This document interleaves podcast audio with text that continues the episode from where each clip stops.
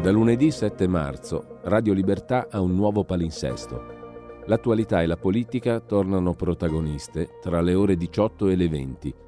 L'approfondimento delle idee e della cultura in cui si muove il nostro mondo occuperà la seconda parte della mattina fino alle 12. Vai sul sito radiolibertà.net per i dettagli e per tutte le trasmissioni. Buon ascolto.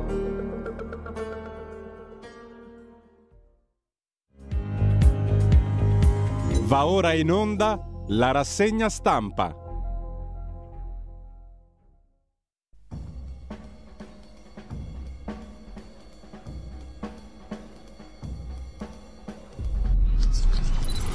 Un cordiale buongiorno a tutte le ascoltatrici e a tutti gli ascoltatori da Giulio Cainarca. Ben trovati all'appuntamento con la rassegna stampa. È il 9 di marzo, è mercoledì, sono le 7.32. Vi ricordo il sito radiolibertà.net. Partite da lì e viaggiate all'interno del sito. C'è una sezione che ci sta molto a cuore e anche mm, molto alla tasca è la sezione Sostienici, è importante sostenere la radio per chi la reputa utile naturalmente, faccio sempre questa premessa, per chi la reputa utile c'è la possibilità di dare un contributo a questa radio che cerca di essere fedele al suo nome.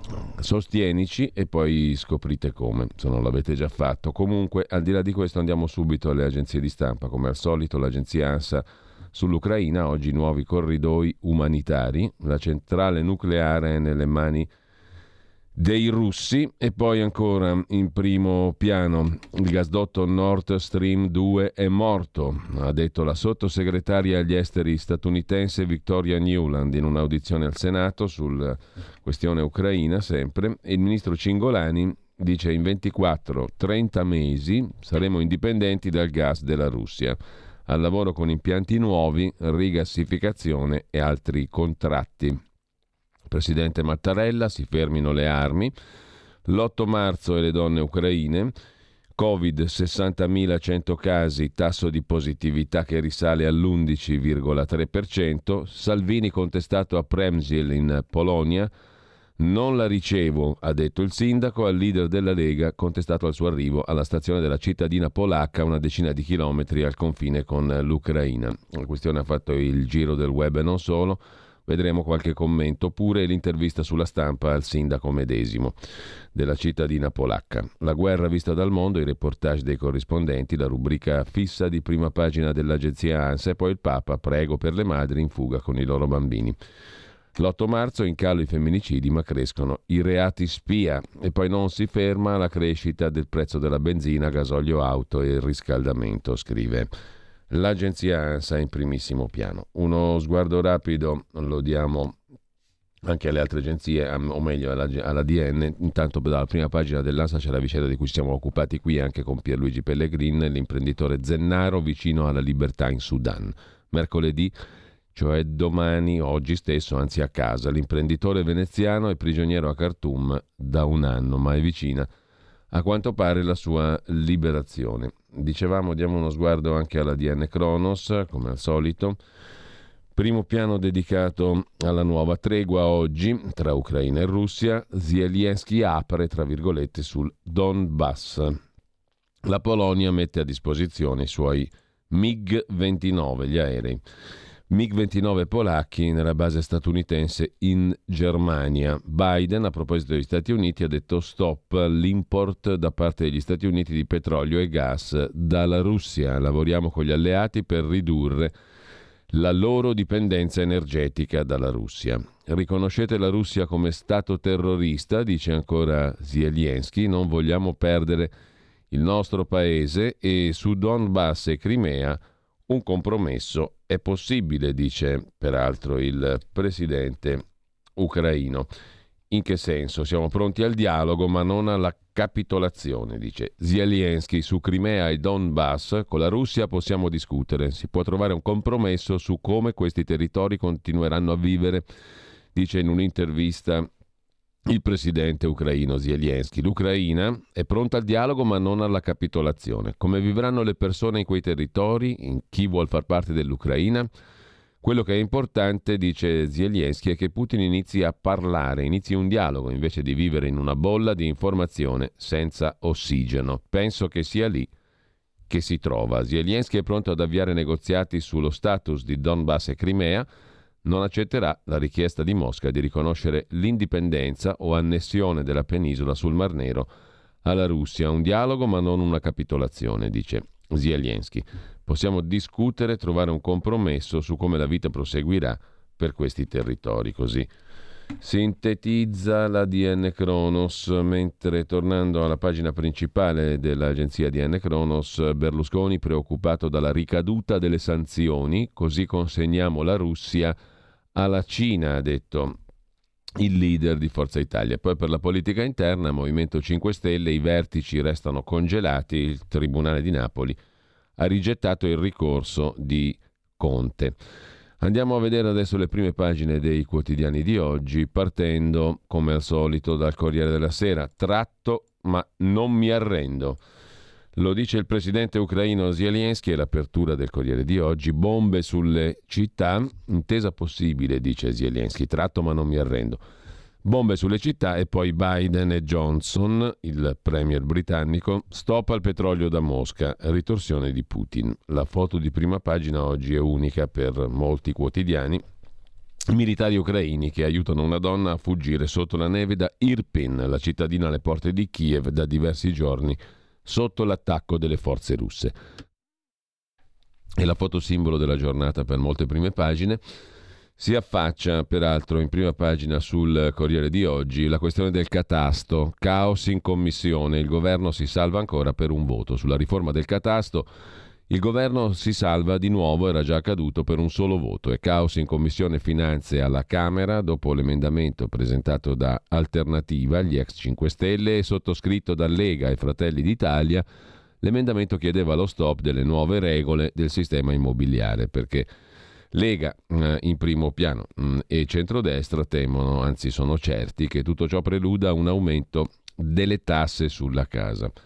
A chiudere la prima pagina del Corriere della Sera, come tutti i giorni, la predica di Massimo Gramellini sotto forma della rubrica Il caffè. Lo smemorato, oggi la predica di Don Massimo si rivolge a Matteo Salvini. Sarebbe facile infierire sul Salvini pacifista umiliato dal sindaco di un paesino polacco ai confini dell'Ucraina, il quale si è rifiutato di riceverlo sventolandogli davanti alla faccia e quel che è peggio alle telecamere la maglietta con l'effigie di Putin da lui più volte indossata in passato. Quando hai uno scheletro nell'armadio o tieni chiuso l'armadio o butti lo scheletro o taci su Putin come Berlusconi o riconosci di avere sbagliato a tesserne le lodi L'unica cosa che non puoi fare, scrive Don Massimo, è far finta di nulla, pensando di poterti reinventare senza doverti giustificare. Salvini si è tolto la maglietta del putiniano per mettere quella del croce rossino con la disinvoltura di un bambino che cambia maschera di carnevale. Non mi interessa sapere perché lo ha fatto, scrive Don Massimo Gramellini, ma come ha fatto anche solo a immaginare di poterlo fare. Credo che l'unica risposta plausibile sia che il segretario della Lega è il prodotto politico dei social, di una comunicazione senza memoria che si muove in un eterno presente. Sembra la pesciolina Dori, che non ricorda mai cosa le è successo un attimo prima. Salvini, conclude Gramellini, ricorda benissimo di averci spacciato Putin per una via di mezzo tra Cavour e Nembo Kid, però pensava che quest'ultimo travestimento da neutrale sarebbe riuscito a farcelo dimenticare, evitandogli l'imbarazzo di una abiura. Invece gli è bastato avvicinarsi a un teatro di guerra perché l'incanto si rompesse e lui si ritrovasse di nuovo nel tempo con il passato addosso, scrive Massimo Gramellini. Il primo piano del Corriere della Sera, la prima pagina, poi si conclude con il pezzo di Danilo Taino, la guerra di ieri, Putin sta combattendo una guerra del passato e poi la domanda di Federico Rampini. È un vero risveglio? Perché Putin ha deciso che questo è il momento giusto per scatenare una guerra in Europa? Cosa unisce la sua visione all'analisi del mondo che fa Xi Jinping, il presidente cinese? Come mai l'Occidente è arrivato impreparato a una sfida tremenda? Un filo rosso unisce le risposte a queste domande è la caduta di autostima delle democrazie liberali, assediate dal proprio interno, prima ancora che da formidabili avversari esterni. Poi vedremo meglio le argomentazioni di Federico Rampini. Intanto il reportage di Lorenzo Cremonesi da Kiev, tra le famiglie sfinite nella neve di Irpin, alle porte della capitale ucraina, dove i russi arretrano. Dobbiamo sbrigarci. Esodo dalla periferia verso Kiev dopo i bombardamenti dei giorni scorsi tra la paura dei cecchini e i feriti trasportati con le barelle. Qui erano stati colpiti la madre con i figli della foto che ha fatto il giro del mondo. Sull'asfalto c'è ancora la loro valigia aperta, nell'aiuola la gabbietta con il gatto morto. Intanto Kiev pronta a trattare su Crimea, Donbass e NATO. Si muove anche Xi Jinping. Zelensky cita Churchill. Combatteremo ovunque, dice il presidente ucraino. Modello Austria per l'Ucraina, l'ipotesi di una neutralità perpetua. Scrive ancora il Corriere della Sera, nelle capitali occidentali si discute di una formula per provare a ottenere un accordo con Putin. Vienna è comunque nell'Unione Europea ed è tra i paesi associati alla Nato. E ancora dal primo piano del Corriere della Sera, i droni turchi, un'arma decisiva, la Polonia offre i jet, no degli Stati Uniti. I velivoli venduti dalla Turchia all'Ucraina hanno inflitto molte perdite ai russi. Gli Stati Uniti sorpresi dall'annuncio della Polonia, una proposta che non è sostenibile offrire i jet i MiG.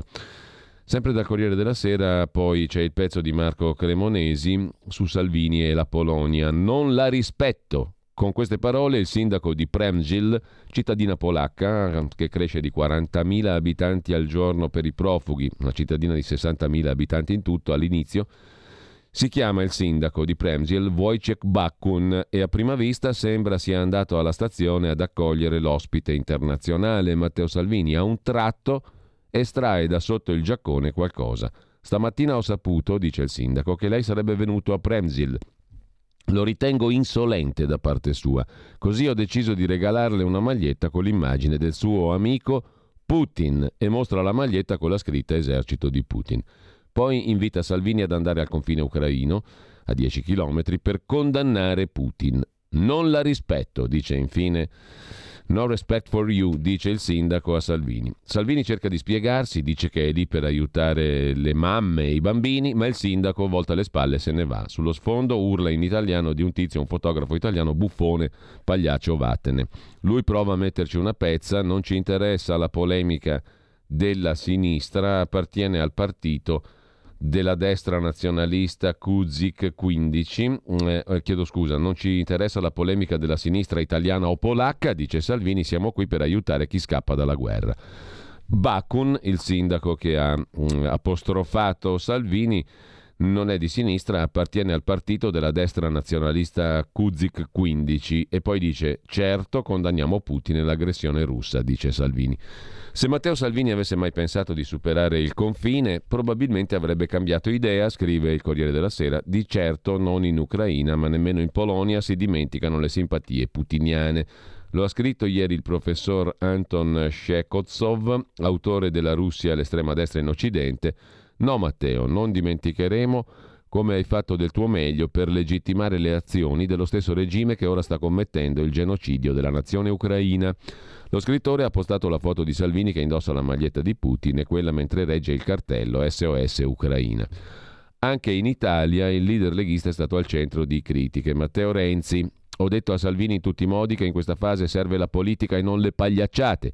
Questo sindaco polacco gliel'ha spiegato in modo ancora più chiaro. Meglio se Salvini torna a casa prima possibile. Meglio per lui, dico.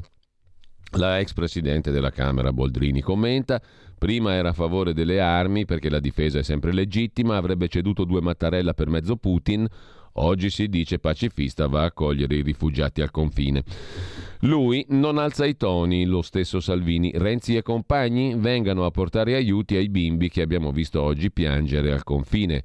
Ci aiutino a portarli in Italia con le loro famiglie invece di dire sciocchezze. Chi riesce a fare polemica politica anche con la guerra alle porte ha un problema, dice Matteo Salvini. Dopo aver fatto tappa a Rezov, Premzil e Kiovska, il segretario leghista tornerà in Italia domani al termine della tre giorni in Polonia, organizzata con l'associazione Ripartiamo, fondata da Francesca Immacolata Ciauqui. che qualcuno ricorderà essere stata la protagonista di Vatilix qualche tempo fa, un po' di anni fa. Eh, Lancia era stata nominata dal Papa Francesco a una commissione, poi era venuta fuori tutta un, una ciurma di roba un po' stramba. Comunque, ma lancia comunque un'operazione di aiuti umanitari, Salvini, che partirà sabato, guidata dal segretario di Lega Giovani Luca Toccalini. In questi giorni con lui, insieme a Marco Campomenosi, europarlamentare. Un modo per far sentire al premier polacco Morawiecki con cui Salvini si è più volte sentito nelle ultime ore, la promessa di non lasciare la Polonia da sola. Così il Corriere della Sera. Biden dice stop a petrolio e gas russi. Capisco i dubbi degli alleati, gli Stati Uniti importano solo il 7% del totale, cambia praticamente nulla per loro. Mentre a proposito di Federico Rampini dicevamo Putin Osserva Rampini sul Corriere della Sera è stato sottovalutato dalle democrazie liberali che sono prive di autostima. Dietro la nostra sottovalutazione delle minacce di Putin e dietro il pacifismo ipocrita di adesso né con la Russia né con la Nato, affiora questo problema di come siamo combinati male noi, che ha contribuito a far precipitare l'aggressione contro l'Ucraina. Il problema è la smobilitazione ideologica dell'Occidente da tempo concentrato nel processare se stesso, criminalizzare la propria storia, colpevolizzarsi per gli orrori dell'imperialismo. Solo il proprio, gli imperialismi russo o cinese, non contano. Se tutto il male del mondo è riconducibile a noi, perché avremmo dovuto vigilare su chi ci vuol mettere in ginocchio? Per quale ragione avremmo dovuto irrobustire le difese sui confini orientali della Nato se l'unico militarismo ad aver seminato sofferenze è il nostro? Questa sindrome autodistruttiva è acuta in America. L'attentato alla democrazia americana è stato ben visibile nella presidenza filo-putiniana di Trump. Ancora qualche giorno fa, prima che arrivassero sui nostri schermi le immagini atroci dell'Ucraina, l'ex presidente Trump era intento a definire Putin un genio, Biden un incapace. Ora il Partito Repubblicano corregge il tiro, la sua corrente filorussa è in imbarazzo, ma per troppo tempo questa destra ha descritto l'America come una democrazia truccata dove gli altri vincono solo grazie ai brogli elettorali.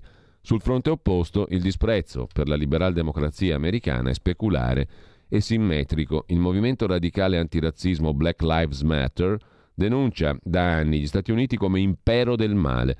Le sue analisi vengono regolarmente riprese dalla propaganda russa e cinese i talk show in lingua inglese di Russian TV, RT e Radio Sputnik, i due maggiori organi putiniani, pullulavano di ospiti della sinistra radicale americana, attivisti di Black Lives Matter e docenti vetero-marxisti con cattedra nei campus universitari dove domina il pensiero politicamente corretto. L'unico genocidio del quale si parla nelle scuole americane non è quello di Putin contro il popolo ucraino, secondo Zelensky, è quello che la sola razza bianca ha perpetrato ai danni dei nativi. Il razzismo, secondo la Critical Race Theory insegnata nelle scuole pubbliche, è una colpa collettiva che solo i bianchi devono ammettere ed espiare. Tra la destra eversiva, che giustificò l'assalto a Campidoglio il 6 gennaio del 21, e la sinistra sovversiva, che ha predicato l'odio contro le forze dell'ordine, l'America era, proprio, eh, era troppo dilaniata dalle proprie guerre di religione per avvistare un assalto esterno ormai imminente. Cioè, siamo messi male noi, questo è il vero problema, scrive Federico Rampini. Con ciò lasciamo la prima pagina, del, anzi il primo piano del Corriere della Sera, adesso andiamo a vedere le prime pagine degli altri quotidiani, ma poi vediamo anche gli articoli principali di oggi. Alle 9 c'è Showdown, la rubrica condotta dall'onorevole Zennaro, per cui dobbiamo essere molto veloci. Sangue sulla trattativa, il titolo d'apertura della stampa di Torino con la foto che abbiamo visto prima, quella della signora anziana portata dai militari ucraini in salvo. E, um, sangue sulla trattativa, senza speranza invece è il buongiorno di titolo del buongiorno di Mattia Feltri di stamani, in un pomeriggio di imprevista semilibertà mi sono preso il lusso di estrarre da uno scaffale gli scritti sulla guerra di Simone Weil. Tutti la ricordano, la scrittrice cristiano-comunista. Questa sublime donna, così ostinatamente alla ricerca della perfezione morale da risultare spesso respingente, questa torturatrice di se stessa per non farsi sconti e non farne ad altri, Quando la leggo la amo e la detesto. Vorrei essere come lei. Come lei è l'ultima cosa che vorrei essere, così drastica, così priva di leggerezza, così irrimediabile nei pensieri e nelle scelte. Scelse la guerra, si arruolò per combattere in Spagna, ne uscì pacifista perché vide negli armati sui disarmati la stessa violenza tronfia della ricchezza sulla povertà. Ma un pacifismo d'acciaio quello di Simone Weil, da cui è sgorgato il poema della forza, una cinquantina di pagine squassanti, e di un pacifismo su cui rimuginò e che seppe rivedere all'arrivo di Adolf Hitler. Scrisse la Weil, dal giorno in cui, dopo una lunga lotta interiore, ho deciso in me stessa che malgrado le mie inclinazioni pacifiste, il primo dei miei doveri diveniva ai miei occhi perseguire la distruzione di Hitler, con o senza speranza di successo, da quel giorno non ho mai desistito, è stato il momento dell'entrata di Hitler a Praga. Forse ho assunto tale atteggiamento troppo tardi e me ne rimprovero amaramente. Così Simon Weil. Conclude Mattia Feltri, non intendo maneggiare l'analogia, i tempi sono diversi, il mondo è diverso, non vorrei rimediare a Simone Weil il titolo di guerrafondaia da salotto, siccome invocò la guerra da una soffitta. Soltanto ho pensato che non c'è nulla di più pacifista che invocare una guerra con o senza speranza di successo. Vabbè, questo è il buongiorno di oggi. Lasciamo la stampa, andiamo a vedere Repubblica rapidamente.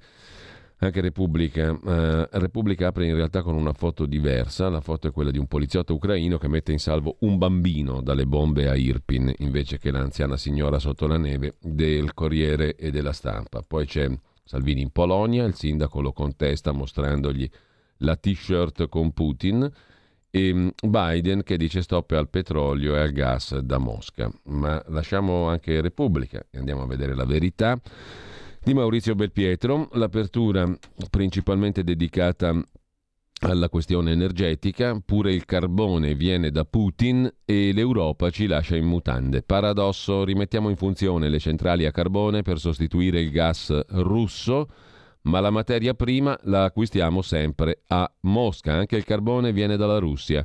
Bruxelles intanto nega i bond comuni per l'energia, il costo delle sanzioni non sarà distribuito. La sbandierata unità, scrive Sergio Giraldo, si sta già sgretolando. I bond comuni, titoli di Stato pubblici europei, per finanziare energia e difesa e distribuire il costo delle sanzioni, non ci saranno. A confermarlo è stato ieri il vicepresidente della Commissione europea Timmermans. E se l'Unione europea se ne lava le mani, Roma rischia di trovarsi davanti all'ennesimo paradosso. Si riattivano centrali termoelettriche a carbone per diventare indipendenti dal gas di Putin. Il governo non chiarisce come intende però sostituire la fornitura di materia prima da Mosca, che l'anno scorso ha fornito i tre quarti del fabbisogno italiano.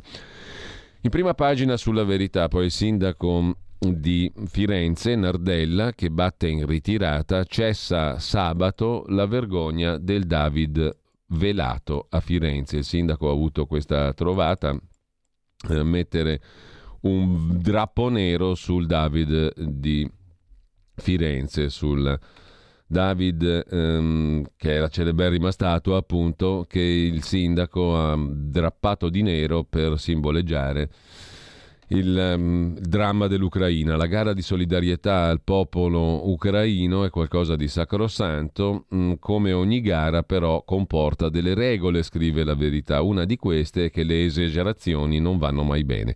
Ne sa qualcosa il sindaco di Firenze Nardella che domenica ha disposto la copertura con un drappo nero del simbolo della città, la statua del David che si trova in piazza della Signoria. Vogliamo ricordare Michelangelo nel giorno della sua nascita, il 6 marzo, ha detto il sindaco, che ha motivato la copertura della statua come gesto di lutto e dolore molto forte per ricordare le migliaia e migliaia di vittime che in questi dieci giorni già si sono contate. Cosa c'entrino il David, Buonarroti e la guerra di Putin? Non è chiaro. Sabato però finisce la drappatura. Sempre dalla prima pagina poi della verità, ufficiale, il Green Pass è per sempre, tra 18 mesi la proroga automatica, scrive Claudio Antonelli. Adesso è nero su bianco in un DPCM. Del lascia passare non ci libereremo più. Speranza approfitta del leggero aumento dei contagi per prolungare le restrizioni. Lo scorso 2 marzo, scrive Antonelli, il Parlamento era impegnato a votare la risoluzione in bianco per inviare armi del nostro esercito a Kiev, voto favorevole, quasi unanime. Lo stesso giorno, mezza opinione pubblica, scrive il vice direttore della Verità, era impegnata a discutere del tentativo di censura del corso di Paolo Nori all'Università di Milano alla Bicocca su Dostoevsky. L'altra metà era preoccupata dei morti o dei ricaschi economici della guerra. Il 2 marzo nessuno si è concentrato sul Green Pass. Sarebbe stato opportuno perché a un anno dal DPCM con cui Draghi dava continuità alla linea Conte, Palazzo Chigi ha partorito un nuovo DPCM. Il testo, finito in gazzetta ufficiale due giorni dopo, rende perenne il Green Pass. Il documento formalmente serve ad aggiornare le modalità di verifica dell'obbligo di vaccino e della carta verde. Nella realtà, all'articolo 1,b, spiega che la blockchain sottostante al lascia passare, una volta somministrata la dose di richiamo successiva al ciclo vaccinale, durerà 540 giorni, al termine dei quali la piattaforma nazionale provvederà in automatico a emettere un secondo Green Pass, anch'esso valido per altri 540 giorni. In tutto 1080 giorni. Quasi tre anni. Attenzione, nulla dice che ci si ferma lì l'automatismo dovrebbe essere interrotto, ma nel testo del DPCM non c'è traccia di questa intenzione. In pratica, duole dirlo, ma come più volte denunciato dalla verità, un Green Pass sarà per sempre. Nel frattempo si diramano direttive per aggiornare i sistemi di lettura in modo che ciascuna categoria venga incasellata correttamente. Tridosati, esentati da una parte, Novax dall'altra. Tutto sarà anonimizzato, si farà finta di tutelare la privacy. Realtà sarà diversa perché nei luoghi di lavoro, nelle università, nelle altre strutture pubbliche, chi non avrà diritto di entrare perché non in regola col ciclo vaccinale si troverà alla porta sbarrata dal semaforo rosso. Il DPCM infatti sincronizza la nostra carta verde con quella degli altri paesi ma prevede anche nel dettaglio le modalità di controllo per i lavoratori dipendenti e l'iter di comunicazione tra Ministero della Salute, anagrafe vaccinale, e Agenzia delle Entrate. Per capirsi, per coloro che si lamentavano, che lamentavano ritardi nelle multe agli ultra cinquantenni non vaccinati, ecco la risposta, c'è tutto il tempo, 540 giorni rinnovabili all'infinito, per fare arrivare ai Novax il bollettino da pagare. Altro che stop all'obbligo. Il 15 giugno, scrive Claudio Antonelli. Da un lato il governo annuncia aperture, dice che il Green Pass non sarà necessario da aprile in ristoranti e altri luoghi all'aperto, lascia intendere che ci sarà un passo indietro sui mezzi pubblici e sul lavoro, ma questa storia cozza sempre di più con le azioni intraprese. Intanto è ufficiale, appunto, il Green Pass diventa eterno. Tra 18 mesi la proroga in automatico. Con questo um, lasciamo il centro pagina della verità dove mm, va segnalato anche il pezzo di Francesco Borgonovo, l'Ucraina lotta per i suoi valori e non per l'Occidente. È il bene contro il male? No, sostiene Borgonovo in prima pagina. I media usano anche il patriarca ortodosso Kirill per trasformare la guerra in Ucraina in scontro di civiltà. I giornali travisano il sermone del patriarca ortodosso. A Kiev non si sta combattendo un conflitto tra bene e male. Il discorso è diverso dalla macchiettistica riduzione che ne fa il Corriere della Sera. Anche Solzhenitsyn invitava la Russia a non scimmiottare l'Occidente. Sempre dalla prima pagina della verità il ministro Brunetta che si fa la task force e arruola solo gente di sinistra, scrive Francesco Bonazzi, un comitato di saggi studierà gli effetti della corsa al recovery plan sulla pubblica amministrazione. Il ministro di Forza Italia è riuscito a non nominare neanche un esperto di area centrodestra, il ministro Brunetta. Nel frattempo, scrive Alessandro Rico, Zelensky apre sul Donbass ma intanto ottiene i MiG, gli aerei dalla Polonia, Xi Jinping assolve Putin, Draghi fuori dal vertice, ombre cinesi si allungano.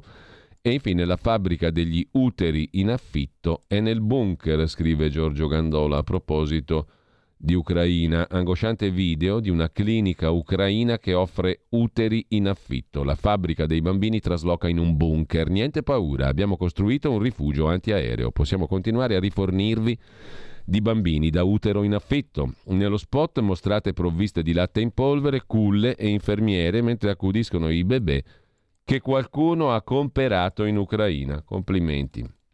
Mentre sempre dalla prima pagina della verità, l'uomo di D'Alema tentò di corrompere poliziotti. Giacomo Amadori e Fabio Mendolara si occupano del Columbia Gate e di D'Alema. I guai giudiziari del braccio destro di D'Alema nell'affare delle armi. Il Columbia Gate approda in Senato. Stai ascoltando Radio Libertà. La tua voce libera, senza filtri né censura. La tua radio. Dunque, scrive la verità in prima pagina, il Columbia Gate approda in Senato, Commissione Difesa, audizioni su esportazione di armi italiane all'estero. Lo ha annunciato il senatore Gasparri. Informazioni e chiarimenti vanno chiesti al governo, dice Gasparri. Sarà interessante sentire Profumo, l'amministratore di Leonardo Finmeccanica e non solo, sulla questione, dice Gasparri, delle esportazioni in Colombia. Come si è letto e sentito in alcune registrazioni, nella questione colombiana, vendita di aerei, navi e altro, sarebbe stato attivo e presente l'ex presidente del Consiglio Massimo D'Alema. A proposito della trattativa per due fregate, due sommergibili 24 caccia, verranno sentiti l'amministratore delegato di Leonardo Profumo, a cui si rivolse D'Alema, e l'amministratore delegato di Fincantieri Giuseppe Bono. Verrà chiamato anche il generale Luciano Portolano, segretario generale della difesa, direttore nazionale degli armamenti, scrive ancora la verità a proposito delle audizioni in Commissione Difesa al Senato. Le audizioni, ha detto Gasparri, consentiranno di capire come procede l'export, ma anche cosa sia successo in Colombia. L'uomo della trattativa di D'Alema intanto va a processo per uso di metodi mafiosi. Giancarlo Mazzotta, l'uomo di D'Alema, fu lui a fare ad D'Alema il nome dello studio americano Allen per chiudere l'accordo sulle armi. Accusato anche di reati fiscali, abusi edilizi e di aver cercato di corrompere due poliziotti provinciali. E sempre dalla verità c'è da citare infine il pezzo di Fabrizio Cannone sull'apoteosi dell'idiozia femminista, una navicella vulva contro i razzi fallici. Sessismo nello spazio. L'8 marzo arriva la notizia della sciocchezza spaziale femminista. Una navicella spaziale a forma di vulva per contrastare quella fallica dei razzi attualmente impiegati. Sembra uno scherzo, il progetto è stato messo a punto da un'astrofisica tedesca. Un gruppo di femministe ha lanciato una raccolta, 500.000 firme, per proporlo all'Agenzia Spaziale Europea. Al di là di questa curiosità, torniamo al taglio alto della verità con il pezzo del direttore Maurizio Belpietro, Le lezioni sbagliate dell'ipocrita guerriero da salotto. Ieri, leggendo il Corriere della Sera, ho scoperto che esiste il pacifista cinico. Secondo Paolo Mieli, a questa categoria appartengono le persone che per un principio di concretezza invocano la fine di una guerra e quando la sconfitta sia certa sollecitino la resa allo scopo di evitare una carneficina fra i civili. Da ciò che ho capito, alla tipologia del pacifista cinico apparterrebbero molte personalità che in nome del buon senso nel corso degli anni si sono spese affinché le armi venissero deposte e tra queste immagino che Mieli includa anche qualche papa che in passato si schierò a favore della fine di un conflitto. Secondo l'importante collega, il superrealismo di chi va alla sostanza delle cose sarebbe un teorema dannoso, specialmente se applicato alle battaglie del passato. A sostegno della sua tesi, Mieli cita la guerra civile spagnola, che fece centinaia di migliaia di morti e non mi pare si possa portare ad esempio né di difesa dello Stato di diritto né di successo della lotta contro le aggressioni straniere. Neppure mi paiono pertinenti i colpi di Stato a cui in Brasile, Indonesia, Cile e Argentina s'opposero i movimenti di resistenza. Cosa c'entrano i golpe con l'Ucraina? Qui stiamo parlando di una guerra ad armi impari che una superpotenza ha dichiarato a uno Stato che tutto il mondo a parole dice di voler difendere, ma senza sporcarsi le mani. Il tema è questo, non il diritto di un popolo a combattere un dittatore. Manifestare sostegno alla resistenza è un conto, illudere una nazione che si è disposti a morire per la sua libertà è un altro. In queste due settimane il presidente Zelensky ha chiesto aiuto contro l'invasione russa, sollecitando l'ingresso della, nella Nato, l'invio di truppe e armi, l'istituzione di una no-fly zone sul suo paese, ovvero l'interdizione dello spazio aereo ucraino ai MiG russi. Siccome nessuna di queste richieste è stata presa in considerazione, perché questo significherebbe l'entrata in guerra contro Mosca, alla fine l'Occidente si è deciso a far arrivare per vie traverse un arsenale di ferri vecchi, missili e lanciarazzi all'Ucraina. Questo è il nostro contributo alla guerra. Il sostegno alla lotta degli ucraini da parte dei guerrafondai ipocriti, perché se esiste il pacifista cinico, quello che non ci sta a dire armiamoci e partite, quello che non vuol fare l'eroe con la vita degli altri, esiste il partigiano opportunista, colui che si erge a difesa dell'altrui libertà, ma non ha intenzione di versare una goccia del proprio sangue. I partigiani opportunisti, sostiene Belpietro, illudono l'Ucraina. Mieli accusa i pacifisti cinici, farebbero il gioco di Putin nel nome dell'iperrealismo. Ma chi sollecita resa e trattative vuole solo evitare una strage. Non si può combattere per procura. Tra i giornalisti bellicisti c'è qualcuno disposto a imbracciare, a imbracciare le armi? Lasciamo con questo anche la verità, andiamo a vedere Libero che fa una prima pagina particolare chiedendo al governo di svegliarsi. Un appello a Draghi. Governo sveglia, tipo fate presto il famoso 2011, più o meno siamo lì. Benzina e diesel a 2 euro. Quest'anno pagheremo 1750 euro in più per il pieno. Bollette cresciute del 130%, ma il Ministero non autorizza la riapertura centrali a carbone. Borsa in affanno, in due mesi bruciati 108 miliardi. Il caro gasolio fa fermare i pescherecci, rischiano di fallire 6.000 aziende agricole. La quotazione del nickel in, 20, in 48 ore è salita del 250%, l'acciaio a costi proibitivi. Nel 22 i turisti sono calati del 33,7%, blocco dei viaggi da Mosca, perderemo un miliardo, gli hotel chiudono, prezzo della carta aumentato del 100%, produttori costretti a, il a sospendere il lavoro. Fate presto, invoca Alessandro Sallusti. Questa prima pagina un po' strana è per dire a chi ci governa che noi cittadini, famiglie e imprese abbiamo un problema grosso, la cui soluzione non è più rinviabile. Come per la guerra in atto alle porte dell'Europa si potrebbe discutere a lungo di cause responsabili, ma il fatto è che in Ucraina oggi adesso donne e bambini muoiono sotto le bombe, un pazzo minaccia di usare l'atomica contro di noi. Ecco come per la guerra non è il momento di sofisticare sulle cause di questa crisi economica devastante, ma porvi rimedio al più presto. Insomma, sulla guerra non dobbiamo star lì tanto a perdere tempo a ragionare di qua e di là, allo stesso modo sulla crisi economica. Non so se è chiaro, scrive Sallusti, fate presto, fate presto, fate presto, governi Draghi. Draghi al governo. Non so se è chiaro che avanti così milioni di famiglie avranno problemi a pagare la spesa, migliaia di imprese a continuare a produrre. I rincari energia materie prime sono primo tassello di un domino che travolge il costo delle materie prime, poi i prodotti, quindi i conti delle imprese. Se questa valanga prima, prima, più prima che poi si scaricherà a valle sul prezzo finale di ciò che ci serve per vivere e lavorare, altro che emergenza Covid. I numeri che pubblichiamo sono solo alcuni di quelli che certificano la gravità della situazione. Non vogliamo fare i maestrini, non abbiamo soluzioni, ma ciò che notiamo è che manca un netto, deciso, percepibile cambio di passo. Fate presto, Draghi al governo. Sembra che si navighi a vizza, fate presto, Draghi al governo, ce l'aggiungiamo noi, ma il senso è quello lì, fate presto. Cambio di passo, netto, deciso, percepibile, si naviga a vista, siamo frastornati, impauriti. C'è la guerra alle porte, ma la guerra è solo una parte del problema. In questi giorni, conclude Sallusti, mi è capitato di parlare con imprenditori. Mi hanno confessato che per la prima volta non vedono chiaro il futuro e se hanno dubbi loro, non è che possiamo immaginare nulla di buono.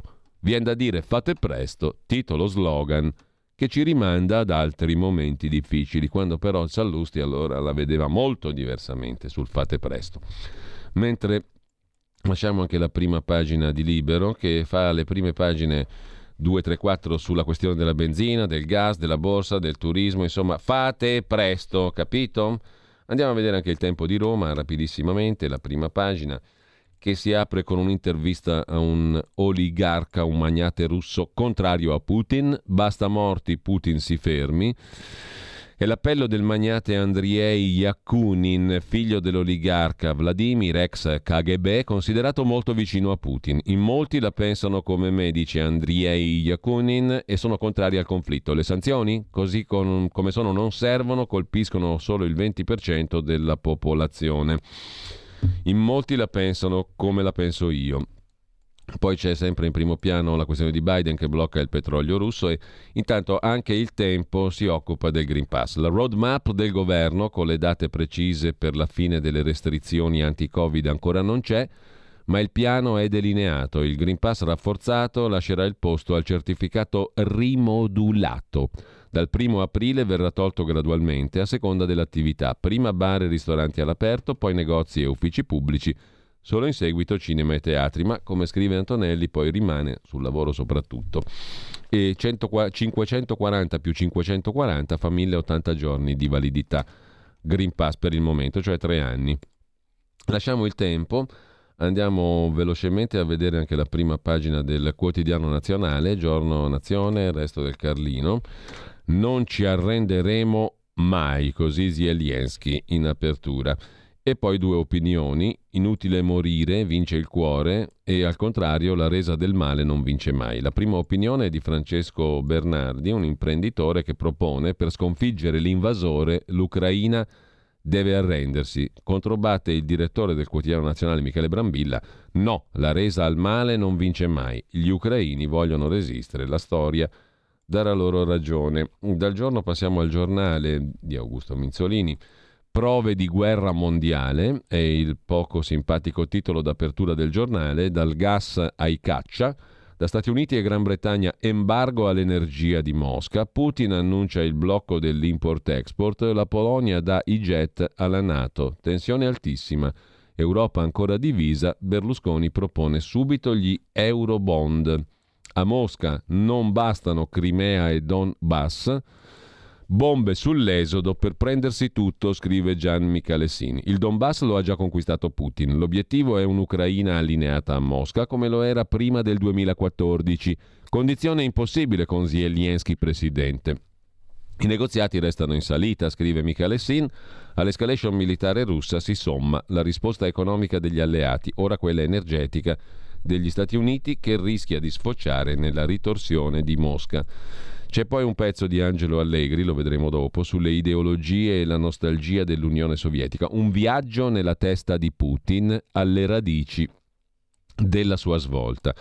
L'ultimo pezzo pubblicato da Antonio Martino in prefazione a un libro, perché oggi c'è più bisogno di liberalismo, dice lo scomparso professore e già esponente di spicco di Forza Italia. Sul catasto il governo salvo per un voto no all'emendamento, che era sostenuto anche da Lega, Fratelli d'Italia e Forza Italia, e poi poco altro in prima pagina sul giornale. Chiedo scusa. E andiamo a vedere quindi dal giornale anche il Fatto Quotidiano di Marco Travaglio. Apertura dedicata a Salvini con la maglietta di Putin e il sindaco polacco. Salvini fa ridere il mondo. C'è un altro caso Metropol, poi lo vedremo perché. Sbeffeggiato in Polonia e intanto nuova indagine a Milano su Savoini, Metropol e compagnia bella. Il premier polacco annulla la visita a Roma. Draghi mollato. Si indaga su un'altra compravendita con presunte tangenti di petrolio da Mosca. Alleni parlano di storia simile a quella di Savoini. A pagina 6-7, poi lo vediamo più in dettaglio, c'è la questione. Sempre poi in primo piano c'è una cosa importantissima che riguarda un, un giornalista, pare abbastanza noto, Scanzi, Andrea Scanzi. Un anno dopo l'agonia mediatica, il GIP di Arezzo ha archiviato l'inchie- l'inchiesta sulla vaccinazione di Scanzi. Non voleva rubare il posto ad altri, ha detto il giudice. Chissà quanti si scuseranno con lui. La questione è di rilevanza enorme, come giustamente mh, mm, il fatto evidenzia in prima pagina. Mentre Stati Uniti, Unione, mh, mm, Stati Uniti, Gran Bretagna alta il petrolio russo e poi Putin vuole le città per trattare meglio, sostiene il direttore di Limes, il mensile di geopolitica, Lucio Caracciolo, intervistato dal Fatto.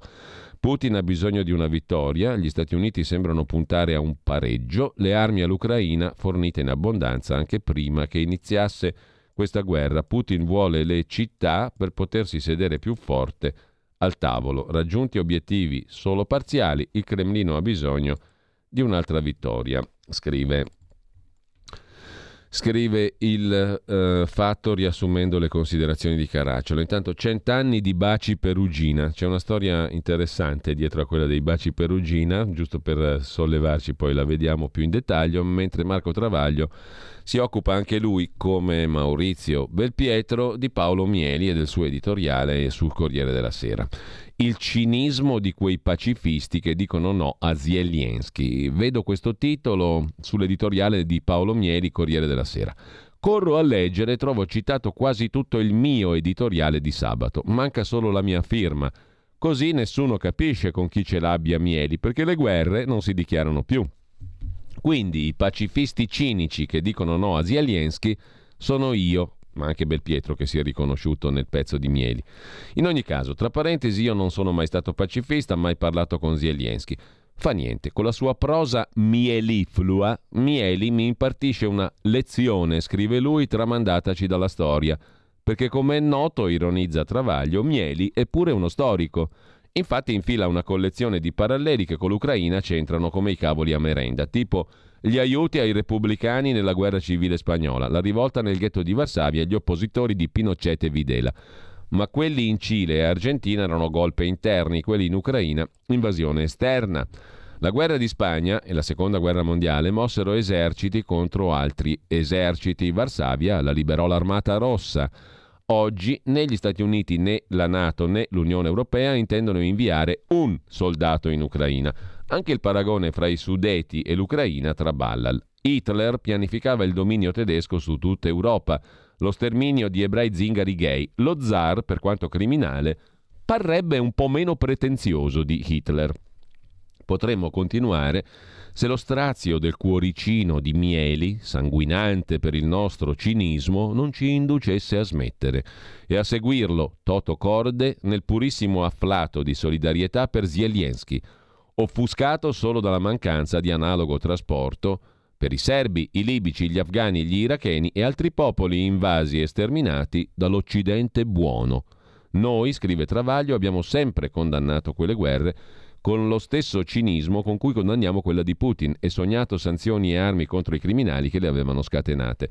Ma erano impossibili perché avremmo dovuto sanzionarci e bombardarci da soli e ora che Putin fa ciò che facevamo noi, vorremmo tanto che perdesse la guerra. Purtroppo gli esperti dicono che è improbabile. L'unica incognita di questa guerra non è come finirà, ma quando e con quanti morti, proporzionali alla sua durata. Perciò, conclude Travaglio, speriamo che duri poco, a meno che si capisce Stati Uniti, Nato, Unione Europea non dicano sì a Zelensky con la no-fly zone, caccia, truppe di terra, cioè la terza guerra mondiale. Se è questo che auspicano Mieli e compagnia, lo dicano. Vogliamo la terza guerra mondiale, anziché nascondersi dietro la resistenza ucraina per fare bella figura nei talk show. Ma lo dicano a Biden, alla Nato, all'Unione Europea, all'amato Draghi, perché sono questi a dire no a Zelensky, non i pacifisti cinici, che per quanto esecrabili sono meglio dei guerrafondai ipocriti. Perfetta coincidenza oggi tra Maurizio Belpietro e Marco Travaglio. Mo ci spostiamo in prima pagina sul foglio. Il foglio si occupa, tra le varie cose, in un paio di pezzi di Salvini. Clown triste e sconfitto, scrive Giuliano Ferrara. Uno sputtanamento così radicale richiede misure estreme. Salvini la Polonia è una via di fuga che c'è. Ci sono le occasioni nella vita. Il senatore Salvini in circostanze ormai più che imbarazzanti, ne ha ora una, scrive Giuliano Ferrara. Salvini si è ficcato dove non doveva, con un atto benevolente ma plateale esibizionistico al confine tra Polonia e Ucraina.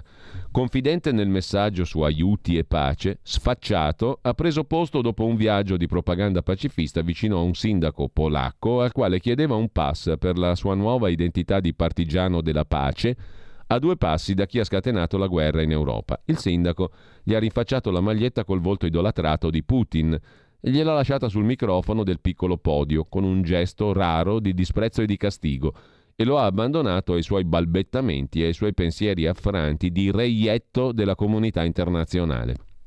A questo punto non ha più senso per Salvini verso il quale sarebbe anche assurdo nutrire sentimenti meschini di vendetta, insistere. Uno sputtanamento così radicale richiede misure estreme. L'occasione di Salvini è semplice. Ha agito con dabbenaggine in considerazione piccina del suo interesse di leader rampante del populismo all'italiana nei confronti di Putin, non con ragionamenti o opzioni politiche, ma con il tifo aperto.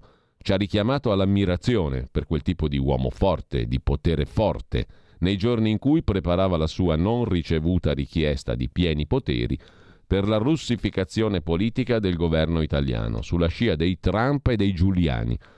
A Roma, scrive Ferrara, si dice che questi non sono fiaschi che si abbottano. Si possono fare mille giravolte e si verrà perdonati in nome del realismo, ma non questa. Usare se stessi, una volta, come simboli di russificazione armata della politica e l'altra volta come colombe della pace presso un confine di dolore in cui si sono rifugiati un milione e duecentomila ucraini. In una sola settimana. Non è nemmeno tragico o intollerabile, è ridicolo.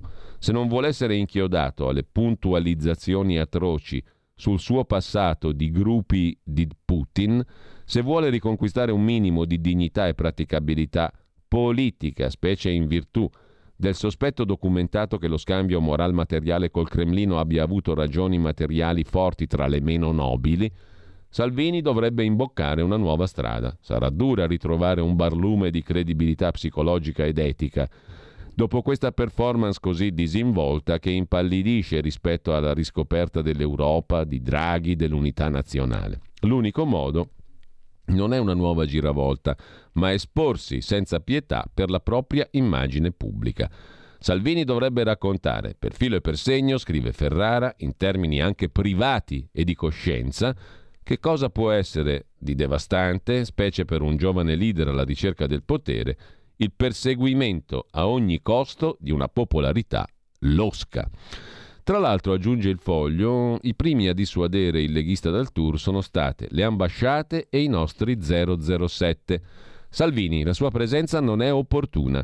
A dissuadere con queste parole il leader della Lega dal viaggio in Polonia sono stati per primi gli italiani e non il sindaco di Premgil Wojciech Bakun che in diretta planetaria gli ha sventolato in faccia il passato da ultras di Vladimir Putin. E mh, mm, il viaggio della speranza di Salvini, unico leader mondiale in questo momento a passeggiare sul confine con l'Ucraina, ha messo in imbarazzo le ambasciate polacche, ucraine, il Ministero degli Esteri, i servizi segreti italiani. In questa fase storica, con centinaia di migliaia di profughi in fuga, la nostra diplomazia sconsiglia gli arrivi se non a personale umanitario altamente qualificato. Salvini ha messo in imbarazzo anche l'AISE, il servizio di sicurezza segreto esterno, costretto ad attivare dispositivi antisequestro come si confà all'arrivo di un leader politico all'estero. La prassi nei momenti normali, ma un di più da evitare in questa fase delicata. Ma non c'è stato nulla da fare. Salvini è partito per la Polonia con una raccomandazione di non pubblicizzare le visite pubbliche e ridurre al minimo la delegazione al seguito. Alla fine l'hanno seguito solo il deputato Toccalini, l'europarlamentare Campomenosi. Il leader leghista avrebbe voluto mettere piede a Leopoli, ma dalla nostra ambasciata in Ucraina gli è stato vivamente sconsigliato. È rimasta la Polonia con figura barbina mondiale, scrive il foglio in prima pagina. Foglio che lasciamo per andare a dare un'occhiata anche a domani, il quotidiano Carlo De Benedetti, adesso vediamo giusto la prima pagina, con eh, due titoli principali, il commento del politologo Gianfranco Pasquino perché tocca all'Unione Europea guidare le trattative tra Mosca e Kiev? E poi il pezzo di Giovanna Fagionato nella guerra parallela del petrolio gli Stati Uniti decidono, l'Unione Europea perde, Biden annuncia l'embargo sui prodotti russi, e fa schizzare le quotazioni del greggio. L'Europa non se lo può permettere. La Germania si appella ai paesi che controllano la produzione e giocano coi prezzi.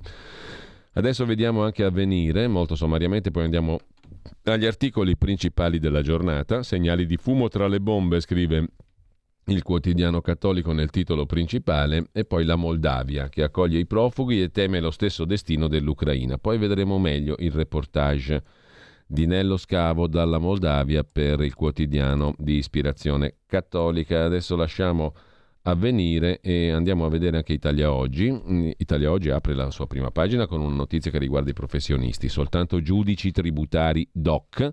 Si va verso magistrati professionali a tempo pieno nominati per concorso, i giudici tributari, e un giudice monocratico per cause minori. A pagina 29 la questione interessa non pochi professionisti. Per quanto riguarda la diffusione dei quotidiani a gennaio, la verità è quello che è cresciuto di più, 29%, poi la Gazzetta dello Sport 20%, il Corriere della Sera solo più 1, gli altri perdono. Il giornale meno 29%, Avvenire meno 20%, Libero meno 15%, Stampa meno 11%, Repubblica meno 12%.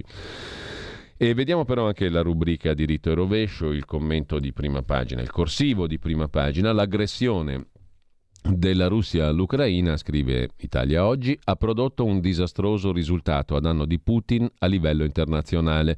Putin e anche la Russia, che non è tutta d'accordo con lui, sono isolati. Il Parlamento europeo ha, preso, ha presentato un atto di condanna della Russia il 28 febbraio votato da ben 637 eurodeputati, astenuti 26, contrari 13.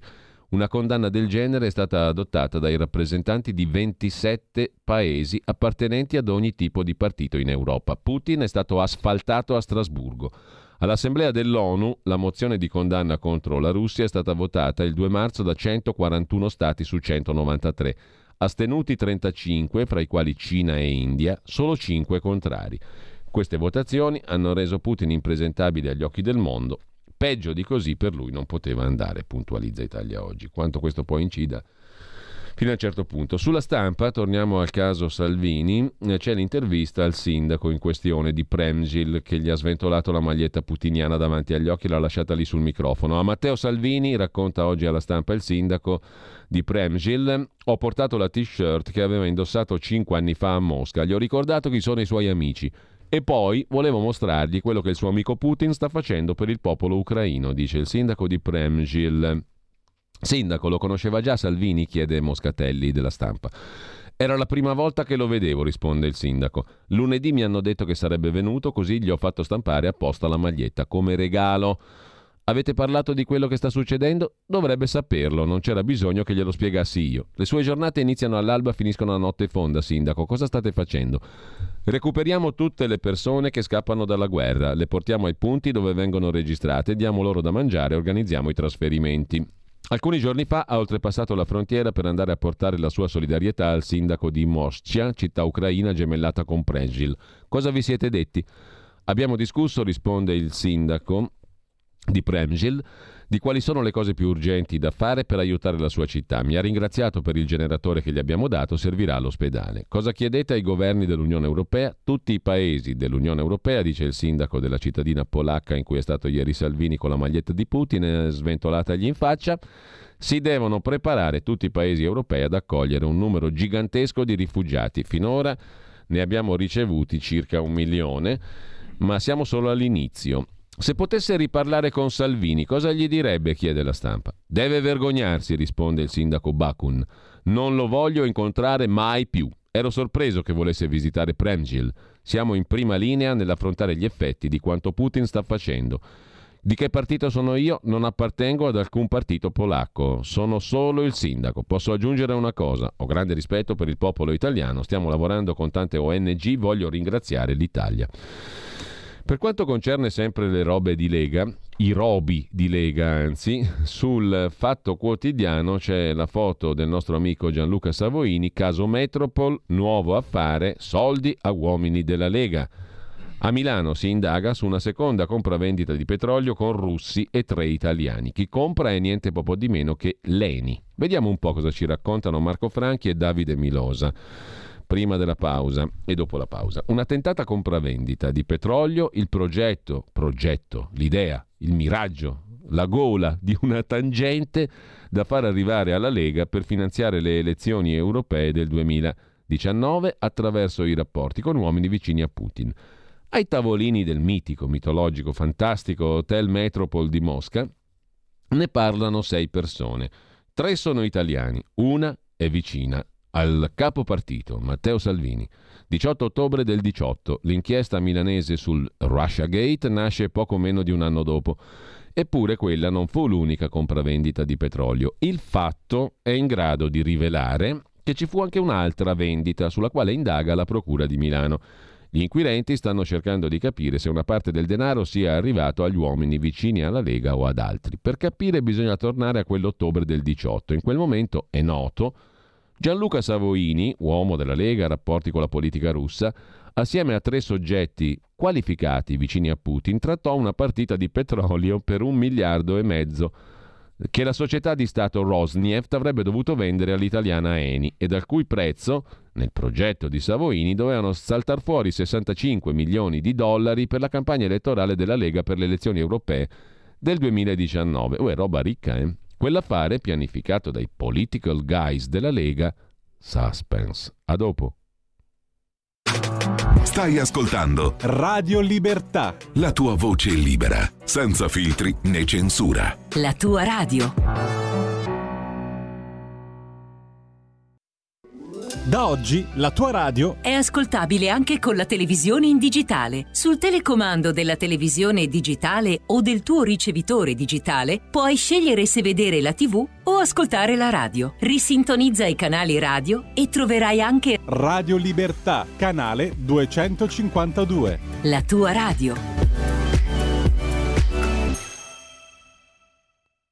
Un nuovo modo per sostenere la tua radio. Visita radiolibertà.net. Ti basta un clic e potrai versare il tuo contributo volontario direttamente online. Potrai donare con ogni tipo di carta di credito, anche prepagata. Ti aspettiamo online. Su radiolibertà.net. Sostieni la tua radio con il tuo contributo volontario. Radio Libertà. La tua radio. Diamo voce alla nostra gente.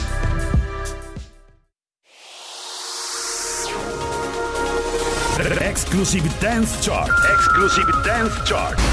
Ciao belli, sono Max Martinelli. Con la DJ Isabi vi aspetto per farvi fare tanti saltelli con la Exclusive Dance Chart, la classifica dance nazionale. Dalle 23 il sabato, se avete voglia di dance, vi aspetto con la Exclusive Dance Chart. Tanti saltelli con la B e il Martinelli. Exclusive Dance Chart. Il meteo.it presenta le previsioni del giorno. Pressione atmosferica in deciso aumento sull'Italia, con il sole che oggi la farà da padrona su tante regioni. Temperature stazionarie. Nella prima parte della giornata cielo pressoché sereno su tutte le regioni settentrionali, ma anche sulla Sardegna e sul versante centrale tirrenico, mentre sul medio Adriatico al sud avremo più nubi, anche compatte, ma senza piogge associate. Nel pomeriggio non sono attese variazioni particolarmente degne di nota. Le previsioni di ilmeteo.it tornano più tardi. Una buona giornata da Stefano Ghetti. Avete ascoltato le previsioni del giorno. Prima di tornare alle succose tangenti alla Lega dall'Hotel Metropol di Mosca, Putin, petrolio e compagnia bella, uno sguardo lo diamo anche alla mattinata di oggi. Intanto fatemi ringraziare tutte le conduttrici, le voci, le ospiti che si sono eh, susseguite nella lunga giornata di ieri, della quale sono molto contento.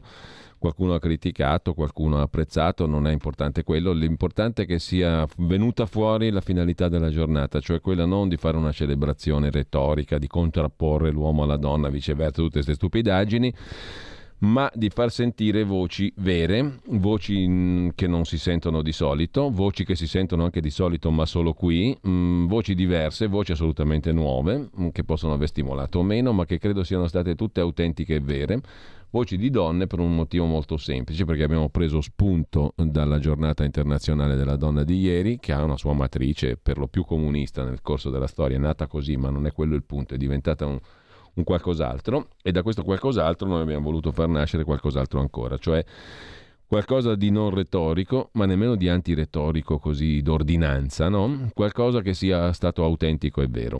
Poi qualcuno dice ma potevate mettere un uomo al fianco di ogni donna per ogni trasmissione? No, quello sarebbe stata un'operazione ancora più farlocca e fasulla.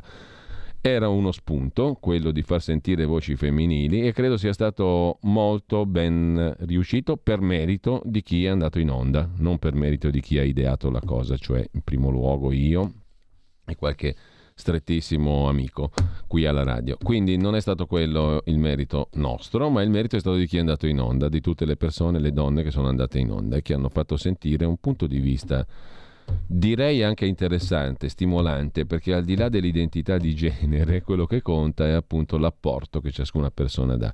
Abbiamo preso solo spunto dalla giornata internazionale della donna per fare un palinsesto tutto al femminile, nel quale però sono entrate tutte le cose del mondo come è giusto che sia, con la sensibilità diversa che si può avere, a ciascuna persona ha la sua, ma anche con la sensibilità diversa che si può avere tra uomo e donna su molte cose. Questo non credo sia discutibile, no?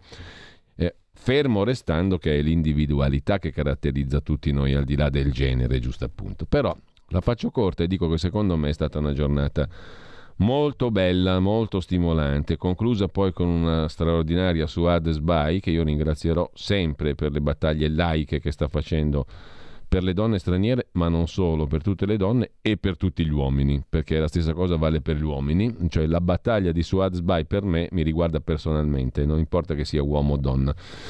E quindi grazie, la giornata si è conclusa con lei e con Malika Zambelli ma le ringrazio tutte le persone che hanno partecipato a questa straordinaria maratona. Eh, intanto oggi dalle 9.30 alle 10.30 parleremo con Carlo Cambi, non perdetevelo perché c'è tanto di cui discutere anche stamani. Dalle 10.35 la nuova fascia um, di Pierluigi Pellegrin, oltre la pagina, con due eh, chiacchierate molto interessanti. Adesso sto cercando sulla nostra pagina Facebook i post. Intanto mh, mm, la prima chiacchierata con Marco Pietro Lombardo che scrive su Il Giornale, che parla di Occidente, di atleti russi messi al bando, di Paralimpiadi, di Putin, dell'Ucraina, insomma una conversazione che approfondisce i temi di cronaca sotto il profilo della riflessione alle 11.05 alle 11.35 un altro appuntamento da non perdere con Pierluigi Pellegrin eh, in eh, Oltre la pagina, il direttore di Italia Oggi 7 Marino Longoni. Fate presto, 500.000 aziende, altro che... Ehm, fate presto 2001. 500.000 aziende, 43% dei contribuenti sono a rischio chiusura per non essere riusciti a saldare il proprio debito fiscale. Ne parla Marino Longoni. E mm, tra le altre cose della giornata, oltre al consueto giro nei territori, potere al popolo dalle 13 alle 15, vi segnalo anche in serata, un'altra novità del palinsesto da questa settimana, il ritorno uh, a presidio della fascia preserale 18-20 con Zoom, il drive time in mezzo ai fatti di Antonino Danna. Stasera una conversazione che presumo sarà molto interessante anch'essa con Giovanni Codevilla, professore, accademico, storico, slavista di lunga esperienza, insegnato per tanti anni anche all'Università Cattolica perché il patriarca ortodosso Kirill ha accennato alla lotta contro il mondo LGBT? Eh, Mosca, le ambizioni imperiali di Putin nella riflessione del professor Codevilla, che non è uno mh, mm, acquartierato di qua o di là, ma una mente libera. Eh, e mh, mm, dall'altra parte mh, mm, eh, anche una riflessione sulla Germania. E, sulla guerra in Ucraina e i rapporti con la Russia, mm, fatta da Roberto Giardina, storico collaboratore di Italia Oggi da Berlino. E poi Paola D'Amico alle 18.05, l'amica degli animali. Ci parlerà delle api e del loro mondo. Questo in sintesi la giornata di oggi. Torniamo però alla questione delle tangenti alla Lega del Putin, del Savoini e compagnia bella. Allora torniamo all'ottobre del 2018, racconta il Fatto Quotidiano. Io sono ansioso di arrivare al dunque di questa storia qua, del seco- secondo giro di tangenti. Il primo, boh, è rimasto così, un po' nebuloso per usare un eufemismo, il secondo vediamo se c'è della sostanza, hm? della tangentona, della mazzetta, di quelle grosse però, eh. Allora, in un primo giro il Savoini doveva portare a casa 65 milioni di dollari per la campagna elettorale della Lega, elezioni europee del 19. Quell'affare, pianificato, scrivono oggi Marco Franchi e Davide Milosa sul fatto, dai political guys della Lega, per come li definì l'avvocato Gianluca Miranda presente al Metropol con Savoini e il broker Vannucci, insomma l'affaruccio non andò in porto. I 65 milioni rimasero dinta a capa do Savoini, nel migliore dei casi. Il progetto fu però ben raccontato in un audio registrato dopo un tot di vodka di nascosto al bar dell'hotel. Dall'indagine della Procura nata nell'estate del 19 si comprese che a mediare la presunta compravendita doveva essere una banca d'affari anglo-tedesca, la IB Euro, che ha smentito di aver mai mediato acquisti per conto dell'avvocato Gianluca Meranda presente al Metropol con Savoini, Vannucci e compagnia vodcante. Questa è l'inchiesta madre e con i tre italiani ancora indagati per corruzione internazionale. Dalle migliaia di atti acquisiti dalla Procura e da diverse audizioni è emersa una seconda compravendita di petrolio, cioè da quella roba là, la prima, da migliaia di pagine, eccetera, eccetera, della prima inchiesta, quella vodcante di Savoini, Miranda e compagnia Cantà che non andò in porto, scrive il fatto, da quella che non è andata in porto è venuta fuori un'altra inchiesta, è emersa una seconda compravendita di petrolio. Chi compra dall'Italia è di nuovo Leni. Lo schema si ripete quasi identico e questo perché a quanto risulta chi sta svolgendo gli accertamenti, questa volta la compravendita invece sarebbe andata in porto di più, il tutto sarebbe avvenuto in tempi coincidenti con quelli del progetto Metropol e dunque tra la fine del 18 e prima delle elezioni europee del 19. E anche in questo caso eh, esiste un mediatore che però rispetto alla prima compravendita non è più una banca d'affari ma una società estera che per gli inquirenti sembra costruita ad hoc. Il meccanismo rilevato dalle indagini segue ciò che fu detto al Metropol. E così la società mediatrice acquista dal colosso russo con uno sconto di circa il 10%. Rosneft viene, si acquista da Rosneft con lo sconto del 10%. Dopodiché il pacchetto di prodotti petroliferi passerebbe a Leni. Attenzione a tirare in ballo Leni però per la seconda volta. Eh? Comunque non con lo stesso sconto ma con una percentuale inferiore. In questo modo, dicono gli inquirenti, in pancia alla società estera mediatrice resterebbe una cospicua cresta di denaro a discapito dell'acquirente finale, Leni, che ancora una volta risulta parte offesa. A quanto ammonti lo sconto finale che il mediatore si tiene in tasca è un punto al vaglio degli investigatori. Così come si sta indagando per capire se quel denaro sia poi finito ai tre indagati, compresi i vodcanti, o a persone vicine alla Lega oppure abbia preso altre strade, bla bla bla. Per questa seconda compravendita non ci sono indagati, per ora non lo è Leni, che già a partire dall'inchiesta madre si era detto parte offesa, tanto più che al momento le verifiche dei PM non hanno dimostrato il coinvolgimento dell'ENI. Di certo, conclude il fatto, questa seconda transazione ritenuta molto interessante dalla Procura e ricalcherebbe quella pianificata dal triumvirato Savoini-Miranda-Vannucci ai tavolini dell'Hotel Metropol nel 2018. Così ce la racconta il Fatto Quotidiano. Andiamo rapidi. Passiamo al quotidiano nazionale, senza gas russo, case fredde, aziende chiuse e la verità è che dovremo razionare l'energia, lo dice al quotidiano nazionale Davide Tabarelli, presidente di Nomisma Energia, docente all'Università di Bologna. L'obiettivo del governo è impossibile, bisogna aprire le centrali a carbone e usare la legna per il riscaldamento. Pensate che progresso, rincorriamo le rinnovabili da più di un secolo, l'alternativa verde, ma non producono energia stoccabile. Alla gente piacciono solo i pannelli solari, forse siamo viziati e adesso ne paghiamo le conseguenze.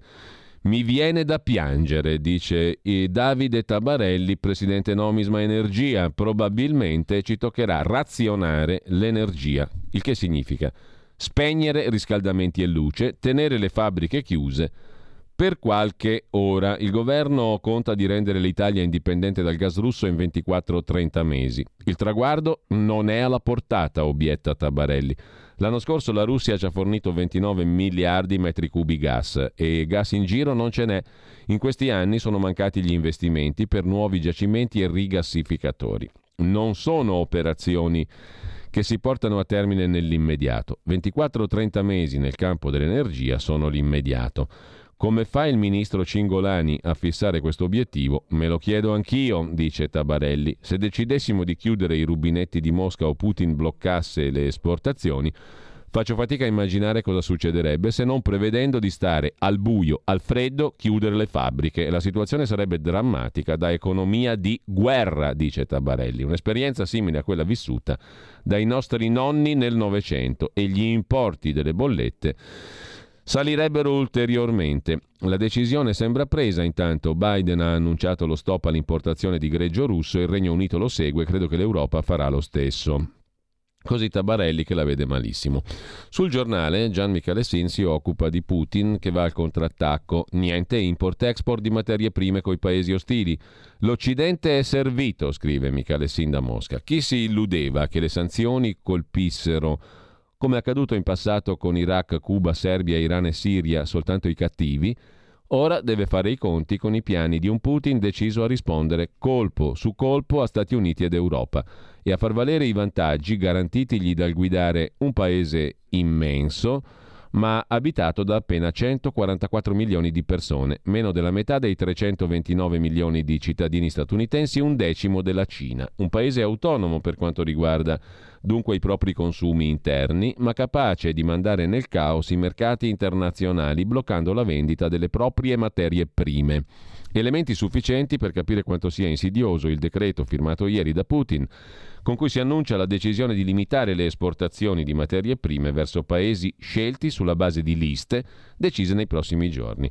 Come riportato dall'agenzia di stampa russa TASS, l'obiettivo è quello di garantire fino al 31 dicembre del 2022 l'applicazione di misure economiche speciali, cioè divieto di esportazione al di fuori del territorio della Federazione russa o importazione nel territorio della Federazione russa di prodotti o materie prime secondo liste stabilite dal governo russo. Il decreto è una risposta alla decisione del presidente Biden di mettere al bando le importazioni di petrolio russo. Secondo i dati, novembre 21, il Regno Unito importava dalla Russia l'11% del totale dei barili di petrolio. Gli Stati Uniti acquistavano il 7% del loro fabbisogno. Già questi dati bastano a capire come la guerra delle reciproche sanzioni abbia ripercussioni non solo per la Russia, terza esportatrice di greggio, ma anche per i paesi che il petrolio dovranno andarselo a comprare altrove. Per la legge della domanda e dell'offerta, la cancellazione del petrolio russo dai mercati causerà una levitazione dei prezzi che colpirà l'Occidente, con conseguenze politiche non solo per chi subisce, ma anche per chi applica le sanzioni. Ripercussioni sono attese anche sul fronte europeo, dopo l'annuncio dell'Unione Europea di voler tagliare di due terzi il gas russo entro l'anno, una decisione che potrebbe venire anticipata dalla chiusura russa di Nord Stream 1, gasdotto operativo da dieci anni che ogni anno garantisce alla Germania e al resto dell'Europa 55 miliardi di metri cubi di gas. Le conseguenze si faranno sentire in tutti i settori delle materie prime e dell'agroalimentare. E da Mosca un'altra bastonata, sospesa la vendita di valuta estera da oggi al 9 settembre 22. Le banche non saranno in grado di vendere valuta estera ai cittadini, fa sapere la Banca Centrale Russa. Vi segnalo il pezzo di Nello Scavo, poi da Chisinau, Moldavia, qui nella Little Ucraina, faremo la stessa fine dell'Ucraina, di Chisinau. L'allarme russo incomincia a far paura. Non si erano mai viste così tante auto con la sigla UA, sono i fuggiaschi del confine accanto, che il paese più povero d'Europa accoglie con generosità. I fuggiaschi tracimati per mancanza di alternative a Chisinau. Little Ucraina la chiamano adesso la Moldavia, scrive. Nello scavo. Non ci vuole molto a riconoscerla, mai in Moldavia si erano viste mh, parcheggiate così tante auto con la sigla UA, appunto dal confine ucraino, stracimati per mancanza di alternative a Chisinau, c'è chi aspetta che l'esercito russo se ne torni nella foresta bielorussa, chi resta perché non ha i soldi sufficienti per spingersi verso l'Europa. Le truppe di Mosca sono a 20 minuti di macchina nella Transnistria che la Moldavia non riconosce, ma da cui sarebbero partiti missili contro l'Ucraina e da cui potrebbero muovere via terra per supportare l'assedio di Odessa. A quel punto in Moldavia esploderebbe il panico. La prospettiva sarebbe quella di fare la fine dell'Ucraina. Sul giornale, di nuovo, c'è Angelo Allegri che mm, scrive un pezzo per cercare di entrare nella mente di Putin. Il leader del Cremlino è accusato di essere fuori controllo, ma le sue azioni si ispirano ai teorici della Grande Russia e del pensiero slavofilo. Da Ilin a Danilievski, ecco chi sono. I giornali inglesi lo chiamano Vlad the Mad, il, pla- il, pazzo Vladimir. Riviste e programmi tv in mezzo mondo si affidano a clinici e psichiatri per analizzare il suo comportamento paranoide. Certo, lo stile di vita condotto da Vladimir Putin negli anni della pandemia isolamento, chiusura verso il mondo, sembra alludere a una peculiare condizione psicologica. Ma insistere su una presunta e indimostrabile patologia può far trascurare il percorso culturale per cui Putin è diventato Putin, tenendo conto, come scrive in un volume pubblicato dalla Luis Luca Gori, La Russia eterna, il titolo del, del volume, che una svolta improvvisa non c'è stata. Non esiste un movimento del pensiero per cui il Cremlino si è allontanato da un atteggiamento pragmatico per abbracciarne uno ideologico. La svolta di Putin è una lunga curvatura del disegno politico della Russia post-sovietica.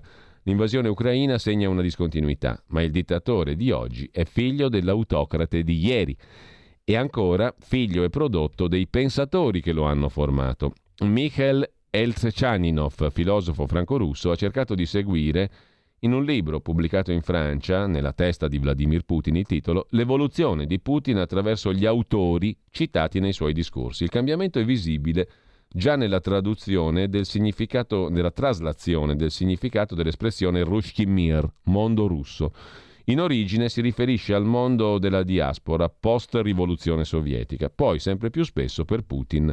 Questa espressione indica le comunità russofone rimaste separate dalla madrepatria dopo la fine dell'Unione Sovietica e di cui Mosca ha il dovere di occuparsi. Infine, Rushkin Mir, mondo russo, acquisisce la sfumatura di comunità costruita su valori come tradizione, autorità, contrapposti a ateismo, cosmopolitismo, omosessualità, tipici dell'Occidente mondialista. A tradizione e autorità, nonché ai valori della Chiesa ortodossa, si ispirano le persone che hanno più influenzato l'inquilino del Cremlino su questi temi, secondo Elchaninov, autore di questo libro, nella testa di Vladimir Putin. Si tratta di un terzetto, un oligarca religiosissimo, Vladimir Yakunin, ex presidente delle ferrovie statali, un monaco diventato vescovo, il metropolita Tikhon, che si dice sia il padre spirituale e confessore di Putin, un regista Nikita Mikhalkov, figlio di quel Sergei che ha scritto le nuove parole del vecchio inno russo. Prosegue il pezzo alla ricerca mm, di mm, personaggi che hanno comunque di ispiratori di teorici della grande Russia e del pensiero slavofilo di Putin. È interessante il pezzo di Angelo Allegri perché um, dà in qualche modo un'idea um, di come possa essere nato il Putin di oggi. È Mikhalkov a far leggere a Putin le opere di Ivan Ilin. Chi è costui? È un filosofo morto in esilio negli anni 50 del Novecento. Il suo corpo sarà riportato in Russia con tutti gli onori.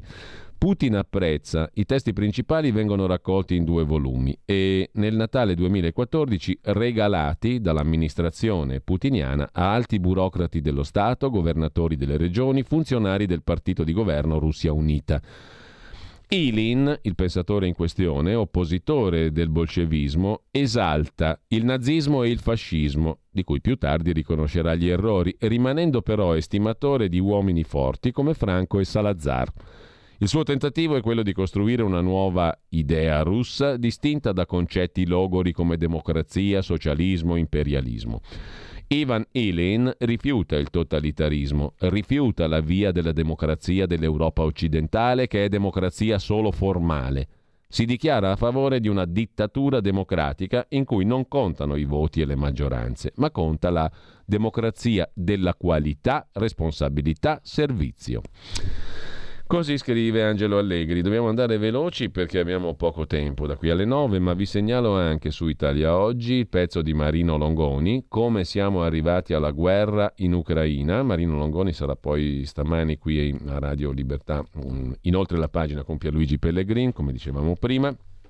Putin non ha mai chiesto il contingente di pace dell'ONU, delle Nazioni Unite. Da giorni siamo inondati di informazioni contrastanti. Per aiutare una lettura critica è opportuno riepilogare le origini del conflitto esploso il 24 febbraio, ma che ha le sue radici nella sollevazione di Maidan che si conclude con la fuga del presidente filorusso Yanukovych il 21 febbraio del 14. Una rivoluzione per gli ucraini, un golpe ispirato dall'Occidente per i russi. Due giorni dopo Sebastopoli secede mm, eh, la Crimea e chiede l'intervento della Russia. Putin interviene, occupa la regione senza sparare. Il referendum vota l'annessione alla Russia con maggioranza del 95%. L'insurrezione dilaga in altre città del Donbass sostenute dai russi. L'esercito ucraino, con i battaglioni di volontari fra cui la celebre brigata Asimov, contrastano i rivoltosi. Dopo alterne vicende, tra cui la strage di Odessa, nella quale furono uccisi 48 miliziani filorussi e l'abbattimento dell'aereo di linea Malaysian Airlines 298 persone, si arriva agli accordi di Minsk 5 settembre del 14. La tregua dura poco, dopo aspri combattimenti a febbraio si sottoscrive un altro patto, si riconosce l'integrità territoriale dell'Ucraina con forte autonomia e statuto speciale a Lugansk e Donetsk. Durante questi 12 mesi di guerra, atrocità da entrambe le parti, bombardamenti indiscriminati, torture, massacri, costo umano 3.393 civili, 4.600 militari, 5.700 miliziani separatisti. Con 800.000 profughi del Donbass fuggiti in Russia e un milione di sfollati interni in Ucraina. I russi, per giustificare il loro intervento degli ultimi giorni, hanno parlato di genocidio nel Donbass, denunciando decine di migliaia di vittime civili. Questa denuncia sembra in contraddizione col fatto che Mosca, che è anche membro permanente dell'ONU, non abbia mai chiesto in otto anni di aprire un'inchiesta né richiesto l'intervento di un contingente di pace dell'ONU. Evidentemente Putin non ha interesse ad avere sul campo osservatori neutrali.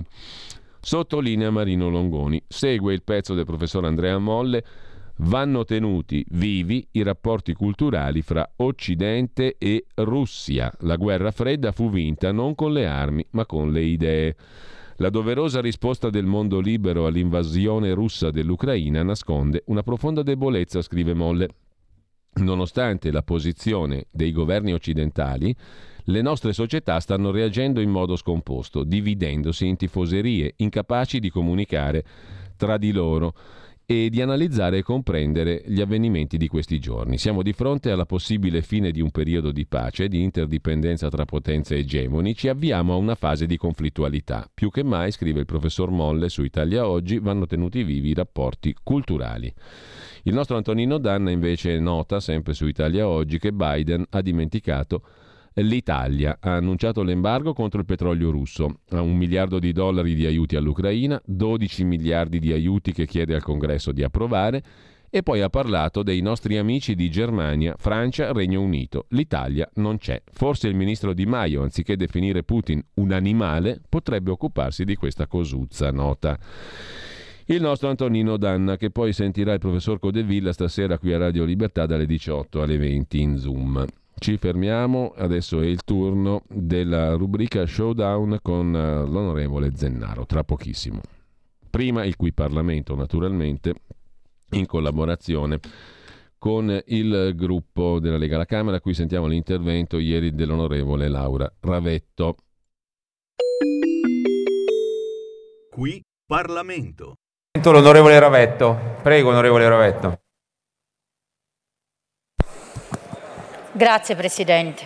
Cinque minuti non bastano per spiegare l'ansia di noi donne dinanzi agli scenari di guerra in corso in Ucraina, la voglia di protezione che proviamo per quelle bambine e quei bambini che intonano canzoni nei bunker per estraniarsi dal mondo che li circonda, il dolore provato nel vedere altre donne scappare con i propri figli da città bombardate e nel vederne ancora altre che lasciano passeggini sul confine nella speranza che possano essere di aiuto per fuggire.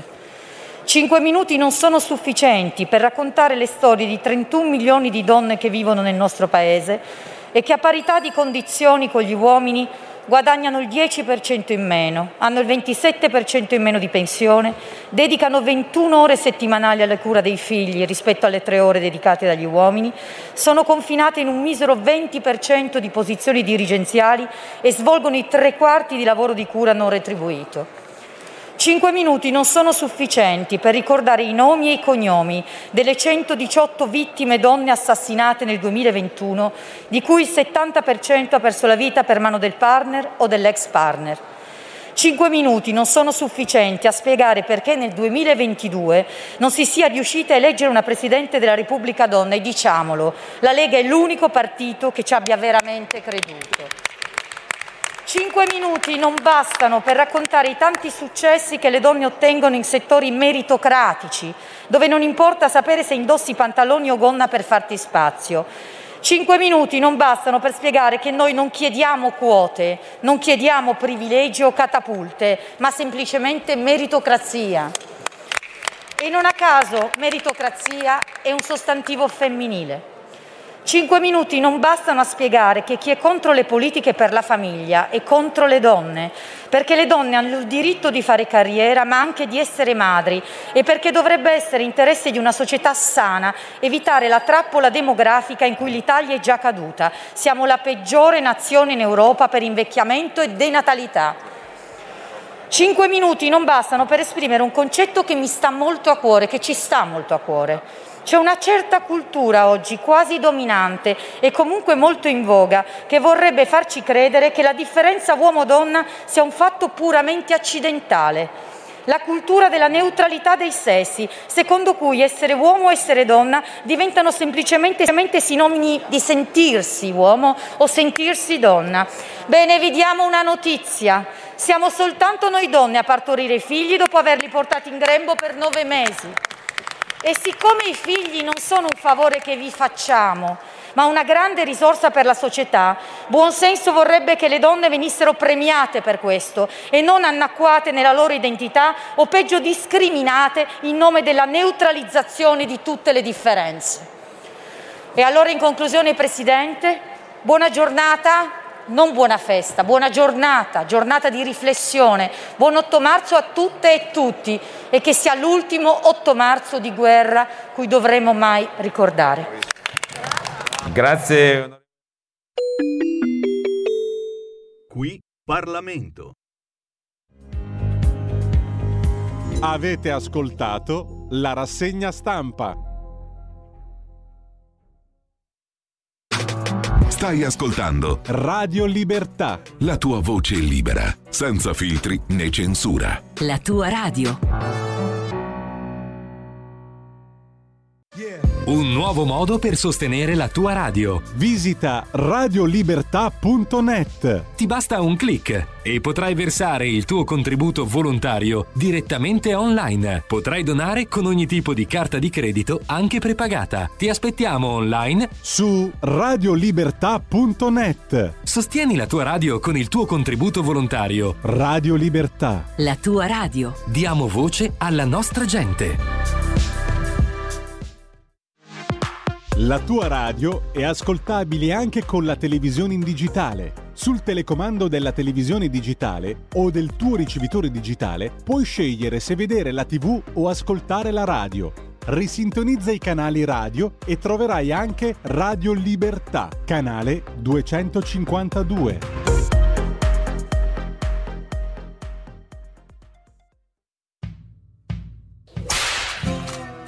Gringo, entra nel saloon tutte le domeniche a partire dalle 22. Country and Folk Club. La tua radio. Va ora in onda Showdown, le nuove sfide.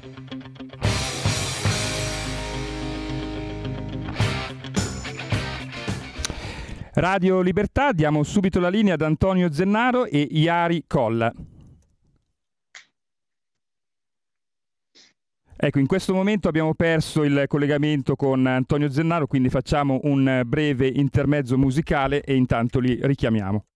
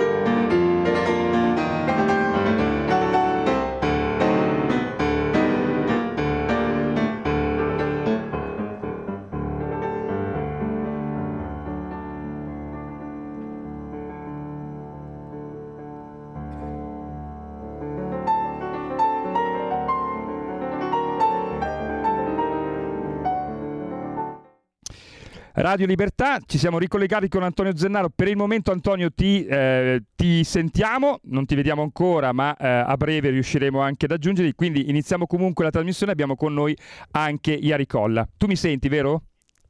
Sì, vi sento. Perfetto, allora possiamo procedere. Buongiorno a tutti, un ringraziamento a Radio Libertà che ospita questo spazio libero di informazione sull'attività dei parlamentari. Eh, so che questa parola libertà non piace a molti, il primo a cui non piace questa parola è il ministro Speranza, ma noi andiamo avanti, siamo in diretta sul canale 252 del Digitale Terrestre, su Facebook e anche su www.radiolibertà.net. Detto questo, saluto l'ospite di questa puntata, l'onorevole Iari Colla, due volte consigliere regionale in Lombardia e attualmente parlamentare della Commissione Attività Produttive. Grazie Iari, benvenuto. Partiamo subito con un tema caldo. Ieri sera, eh, ennesima bocciatura del um, riforma sul catasto.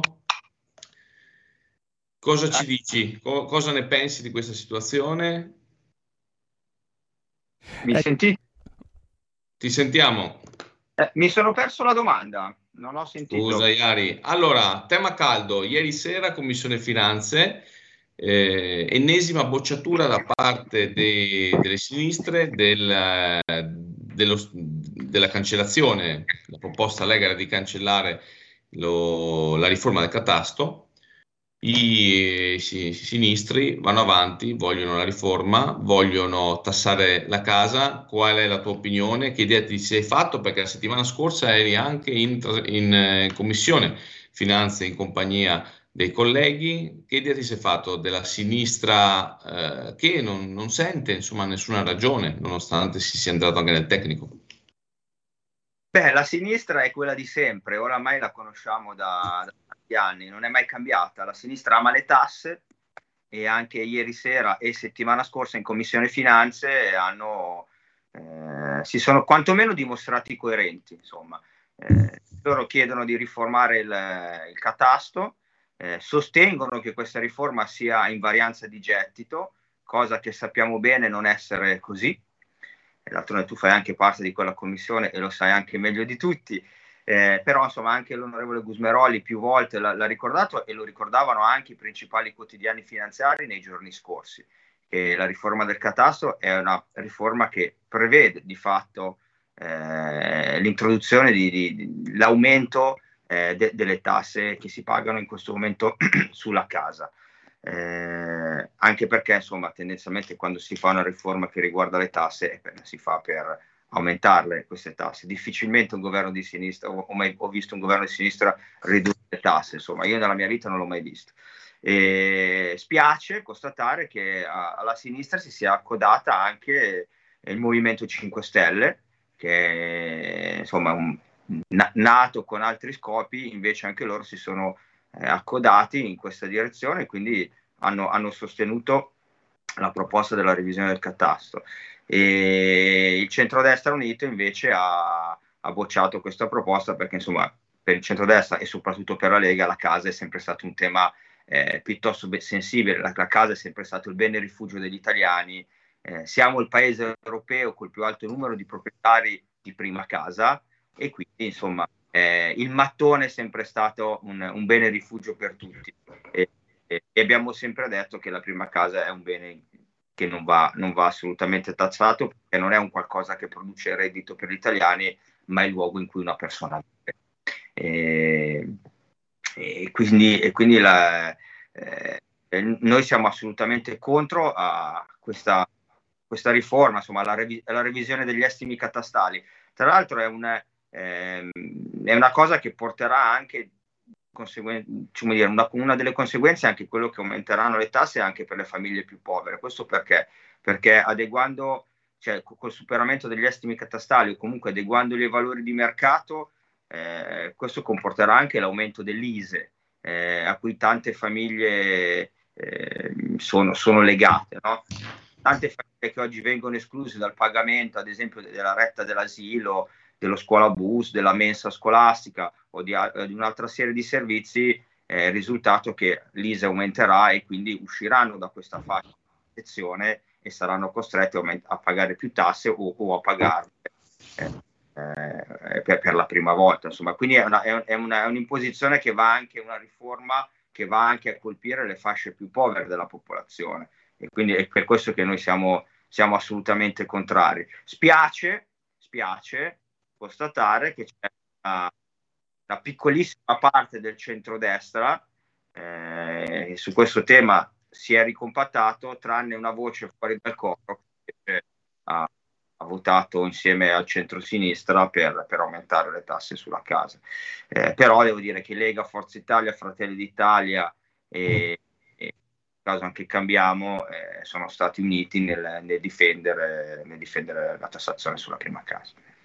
Iari, allora, um, è un tema che abbiamo seguito, eh, spieghiamo, spieghiamo anche chi ci segue, perché dicono, ah, votate contro, vabbè in questo caso è un voto a favore per la cancellazione della riforma, e uscite dal governo, eh, no, eh, spieghiamo cosa significa l'uscita dal governo su questo tema. Spieghiamo che vuol dire che invece del 2026 eh, basterebbe un, un, emendamento già presentato anche dall'onorevole Pastorino di Leu che potrebbero far partire questa riforma già domani mattina se la Lega non fosse al governo, perché se no non, non, non dicono uscite e poi che succede? Una volta che la Lega esce, cosa che non vogliamo fare, cosa farebbero questi della sinistra? Spieghiamolo a chi ci segue, perché tante volte ne abbiamo parlato anche insieme. Sì, uscire dal governo, diciamo che la tentazione è forte. Il tema vero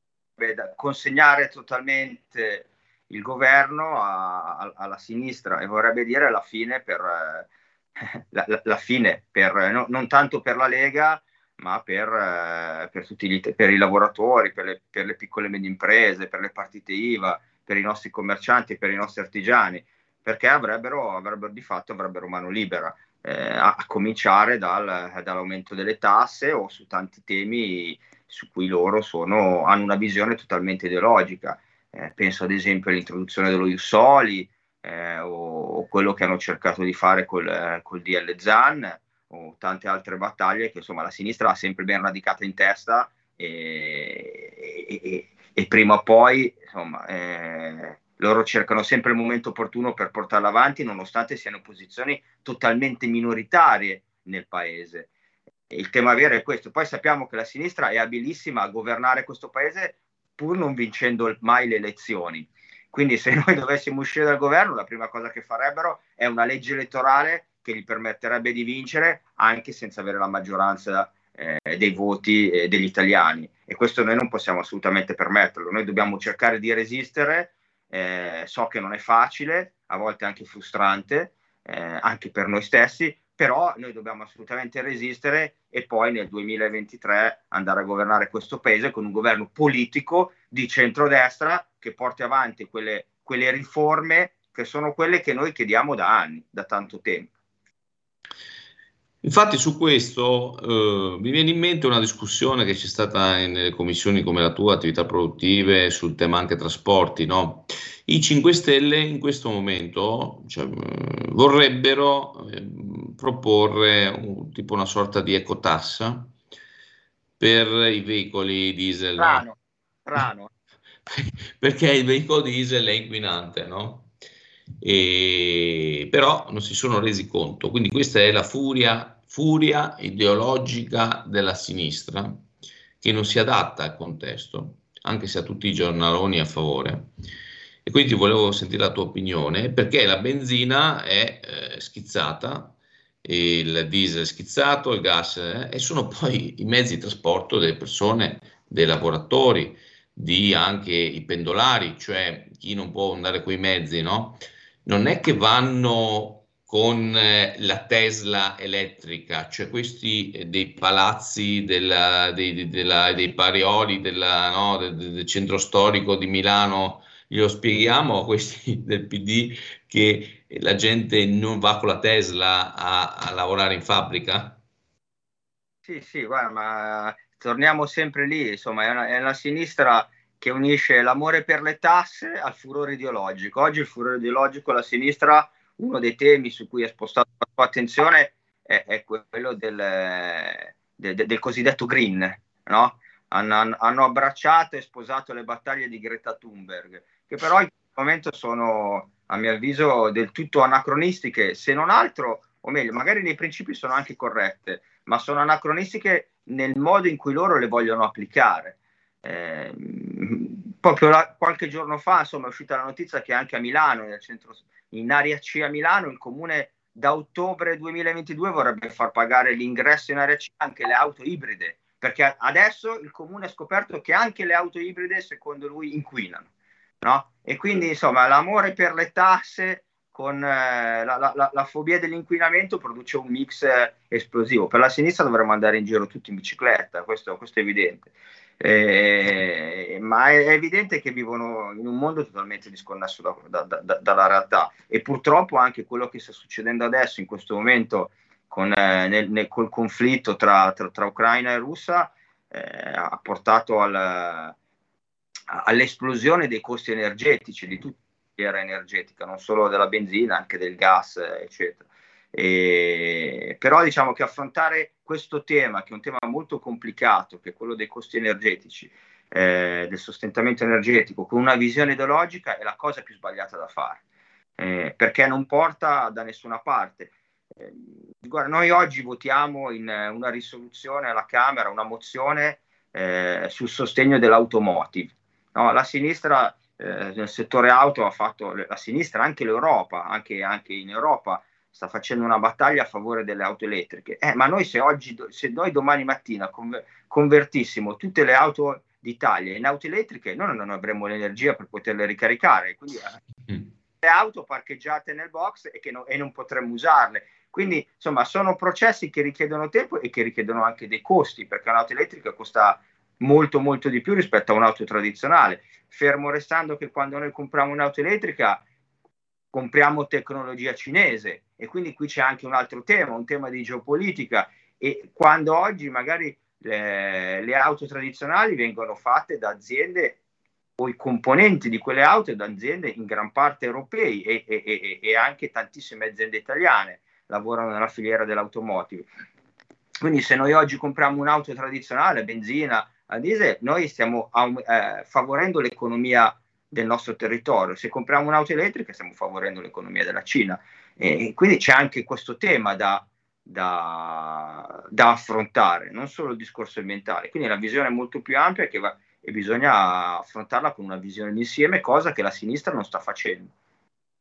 Sì, ovviamente questi, questi, discorsi non li sentirete mai da Fabio Fazio, non li sentirete mai da Lilly Gruber, non li sentirete mai sulla 7 e questo c'è anche un tema di, eh, se vogliamo, comunicazione, di media, ecco perché è importante sostenere Radio Libertà anche con abbonamento, anche con un contributo, perché Radio Libertà permette anche a tanti cittadini di esprimersi, di dire la propria e portare avanti un, eh, se vogliamo, percorso a favore dei cittadini, eh, cosa che ovviamente sentirete Greta Thunberg, tutti questi no, grandi opinionisti, espertoni, eh, che ho sentito ad esempio eh, la strategia no, adesso della sinistra, perché adesso la sinistra ieri eh, è diventata militarista, vorrebbe la Nato in prima fila no, con i militari a fare le guerre, eh, operazioni speciali, tutti no, a parlare no, di conflitto come fosse un videogioco, Call of Duty.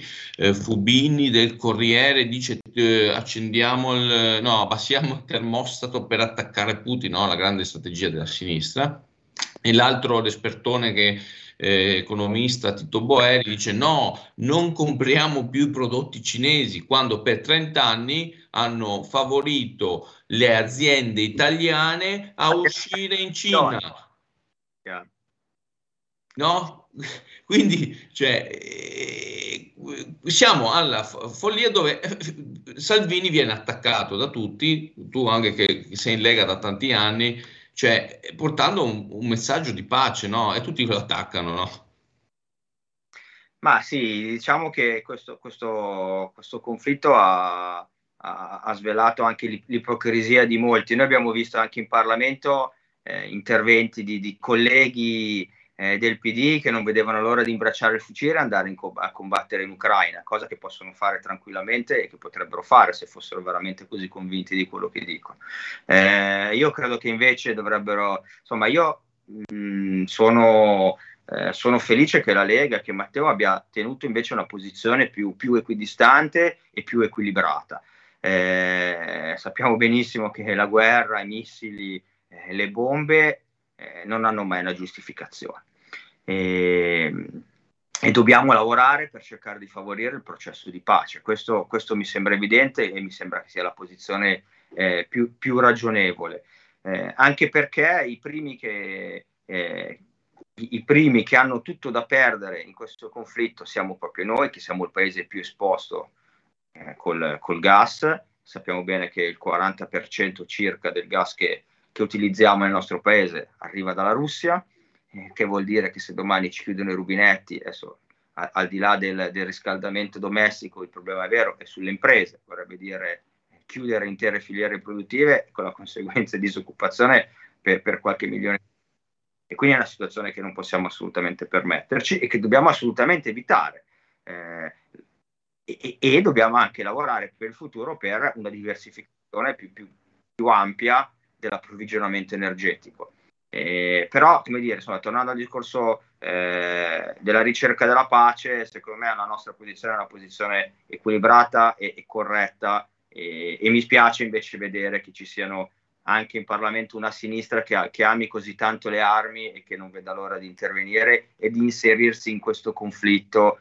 Eh, io ricordo che comunque l'Ucraina è un paese che non fa parte dell'Unione Europea e che non fa parte neanche dell'Alleanza Atlantica e della Nato. Quindi, insomma, bisogna cercare di tenere una certa equidistanza se ha aggredito un aggressore eh, e, e quindi, insomma, le responsabilità sono chiare. Iari, Conte nei giorni scor- eh, scorsi ha detto questo, ha detto via eh, il Green Pass sui luoghi di lavoro, torniamo alla normalità, adesso si sono svegliati anche i grellini, dopo che in commissione invece non avevano votato con noi per l'eliminazione del Green Pass, stavamo insieme anche lì nella commissione affari sociali per, perché dicono che la Lega eh, noi abbiamo fatto un emendamento, prima firma Lega, per la cancellazione al 30 marzo di tutti gli strumenti di controllo sociale. Eh, Speranza è uscito nei giorni scorsi, di PCM, insomma vuole mantenere le fine emergenza mai. Insomma, eh, Speranza si sta, no, eh, gli piace questa cosa del Green Pass, l'abbiamo capito, gli dà potere, gli dà tanti fondi al Ministero, controllo sociale. Eh, come ne veniamo fuori? Eh, secondo te? Si può andare ancora avanti con questo Green Pass, gli unici ormai in Europa con questo strumento, un'app per andare a prendere un caffè, per andare a prendere una birra? Possiamo andare avanti così che se mi si scarica il cellulare non posso neanche entrare in un ristorante? No, ma ormai stiamo vivendo una follia generalizzata, poi tu sai benissimo come la penso, il Green Pass per me è un provvedimento che andrebbe cancellato immediatamente dalla faccia della terra eh, a maggior ragione adesso dove insomma, eh, al 31 marzo con la fine dello stato di emergenza insomma, verranno anche meno le basi giuridiche eh, su cui si basa anche questo, questa limitazione delle libertà personali. Eh, oramai di fatto la pandemia ha raggiunto livelli fortunatamente eh, accettabili a Milano recentemente, nei giorni scorsi, è chiuso anche l'ospedale in fiera perché non ci sono più pazienti ricoverati in terapia intensiva. Questo è già un segnale che la dice lunga. Io sono di Cinisello. Cinisello è il centro Covid di tutto il Nord Milano ed è da maggio 2021 che non c'è un paziente ricoverato in terapia intensiva. Quindi stiamo parlando di una cosa, quindi sono nove mesi che non c'è più un paziente ricoverato in terapia intensiva a causa del Covid. Quindi eh, stiamo parlando di una situazione totalmente gestibile dal sistema nazionale. Oggi se una persona si ammala di Covid può andare in ospedale tran- e-, e, trovare tranquillamente un posto letto libero, può curarsi eh, tranquillamente, anche perché insomma quantomeno in Lombardia abbiamo una sanità efficiente e io ringrazio tutti gli operatori sanitari che in questo da fare, anche quelli che hanno lavorato all'ospedale in fiera, che ha salvato oltre 500 persone. Questo, questo è sempre bene ricordarlo perché c'è qualcuno che aveva anche attaccato quell'ospedale, un ospedale realizzato totalmente con soldi privati, che è stato utile, utilissimo e che ha salvato oltre 500 persone. Oggi fortunatamente non siamo più a marzo 2020, eh, perché tanti italiani hanno, hanno deciso di vaccinarsi, anche perché la variante è molto più debole rispetto a, alla fase iniziale del virus, insomma c'è una situazione diversa e quindi bisogna prenderne atto. In tutta Europa si, è, su, si sono superate le, le, le restrizioni, eh, si è avviato questo percorso, alcuni paesi hanno, hanno già liberato tutto, altri sono sulla via di, di, farlo e comunque tutti hanno meno restrizioni di noi. Noi siamo oramai siamo diventati un paese totalmente, eh, stiamo vivendo in una situazione totalmente anacronistica, dove abbiamo un ministro che, che eh, secondo me è totalmente ipocondriaco, oramai ha, pa- ha, paura anche della propria ombra e quindi non vede l'ora di limitare, insomma, poi lo vediamo anche un po' gli atteggiamenti in aula, anche le ombre, quindi mi fa pensare molto, mi fa pensare molto. Noi invece chiamiamo la libertà perché siamo, e stiamo parlando da Radio Libertà. Eccolo. Preferiamo vivere da uomini liberi. E quindi è ora di superare anche questo Green Pass, anche perché ce lo ricorda benissimo il nostro ministro al turismo Massimo Garavaglia, no? che anche lui nei giorni scorsi ha proprio lanciato l'appello a superare questo Green Pass, perché se tutti i paesi d'Europa non ce l'hanno più e ce l'abbiamo solo noi, dove pensate che andranno i turisti nel ponte di Pasqua o, ne, o, ne, o, o, quest'estate a fare le vacanze in Italia dove ci sono ancora le restrizioni o negli altri paesi d'Europa. È chiaro che andranno da, negli altri paesi d'Europa a, a, a, rilassarsi e non venire in Italia dove devono fare tampone contro tampone o, o 10.000 restrizioni, esibire il Green Pass al ristorante.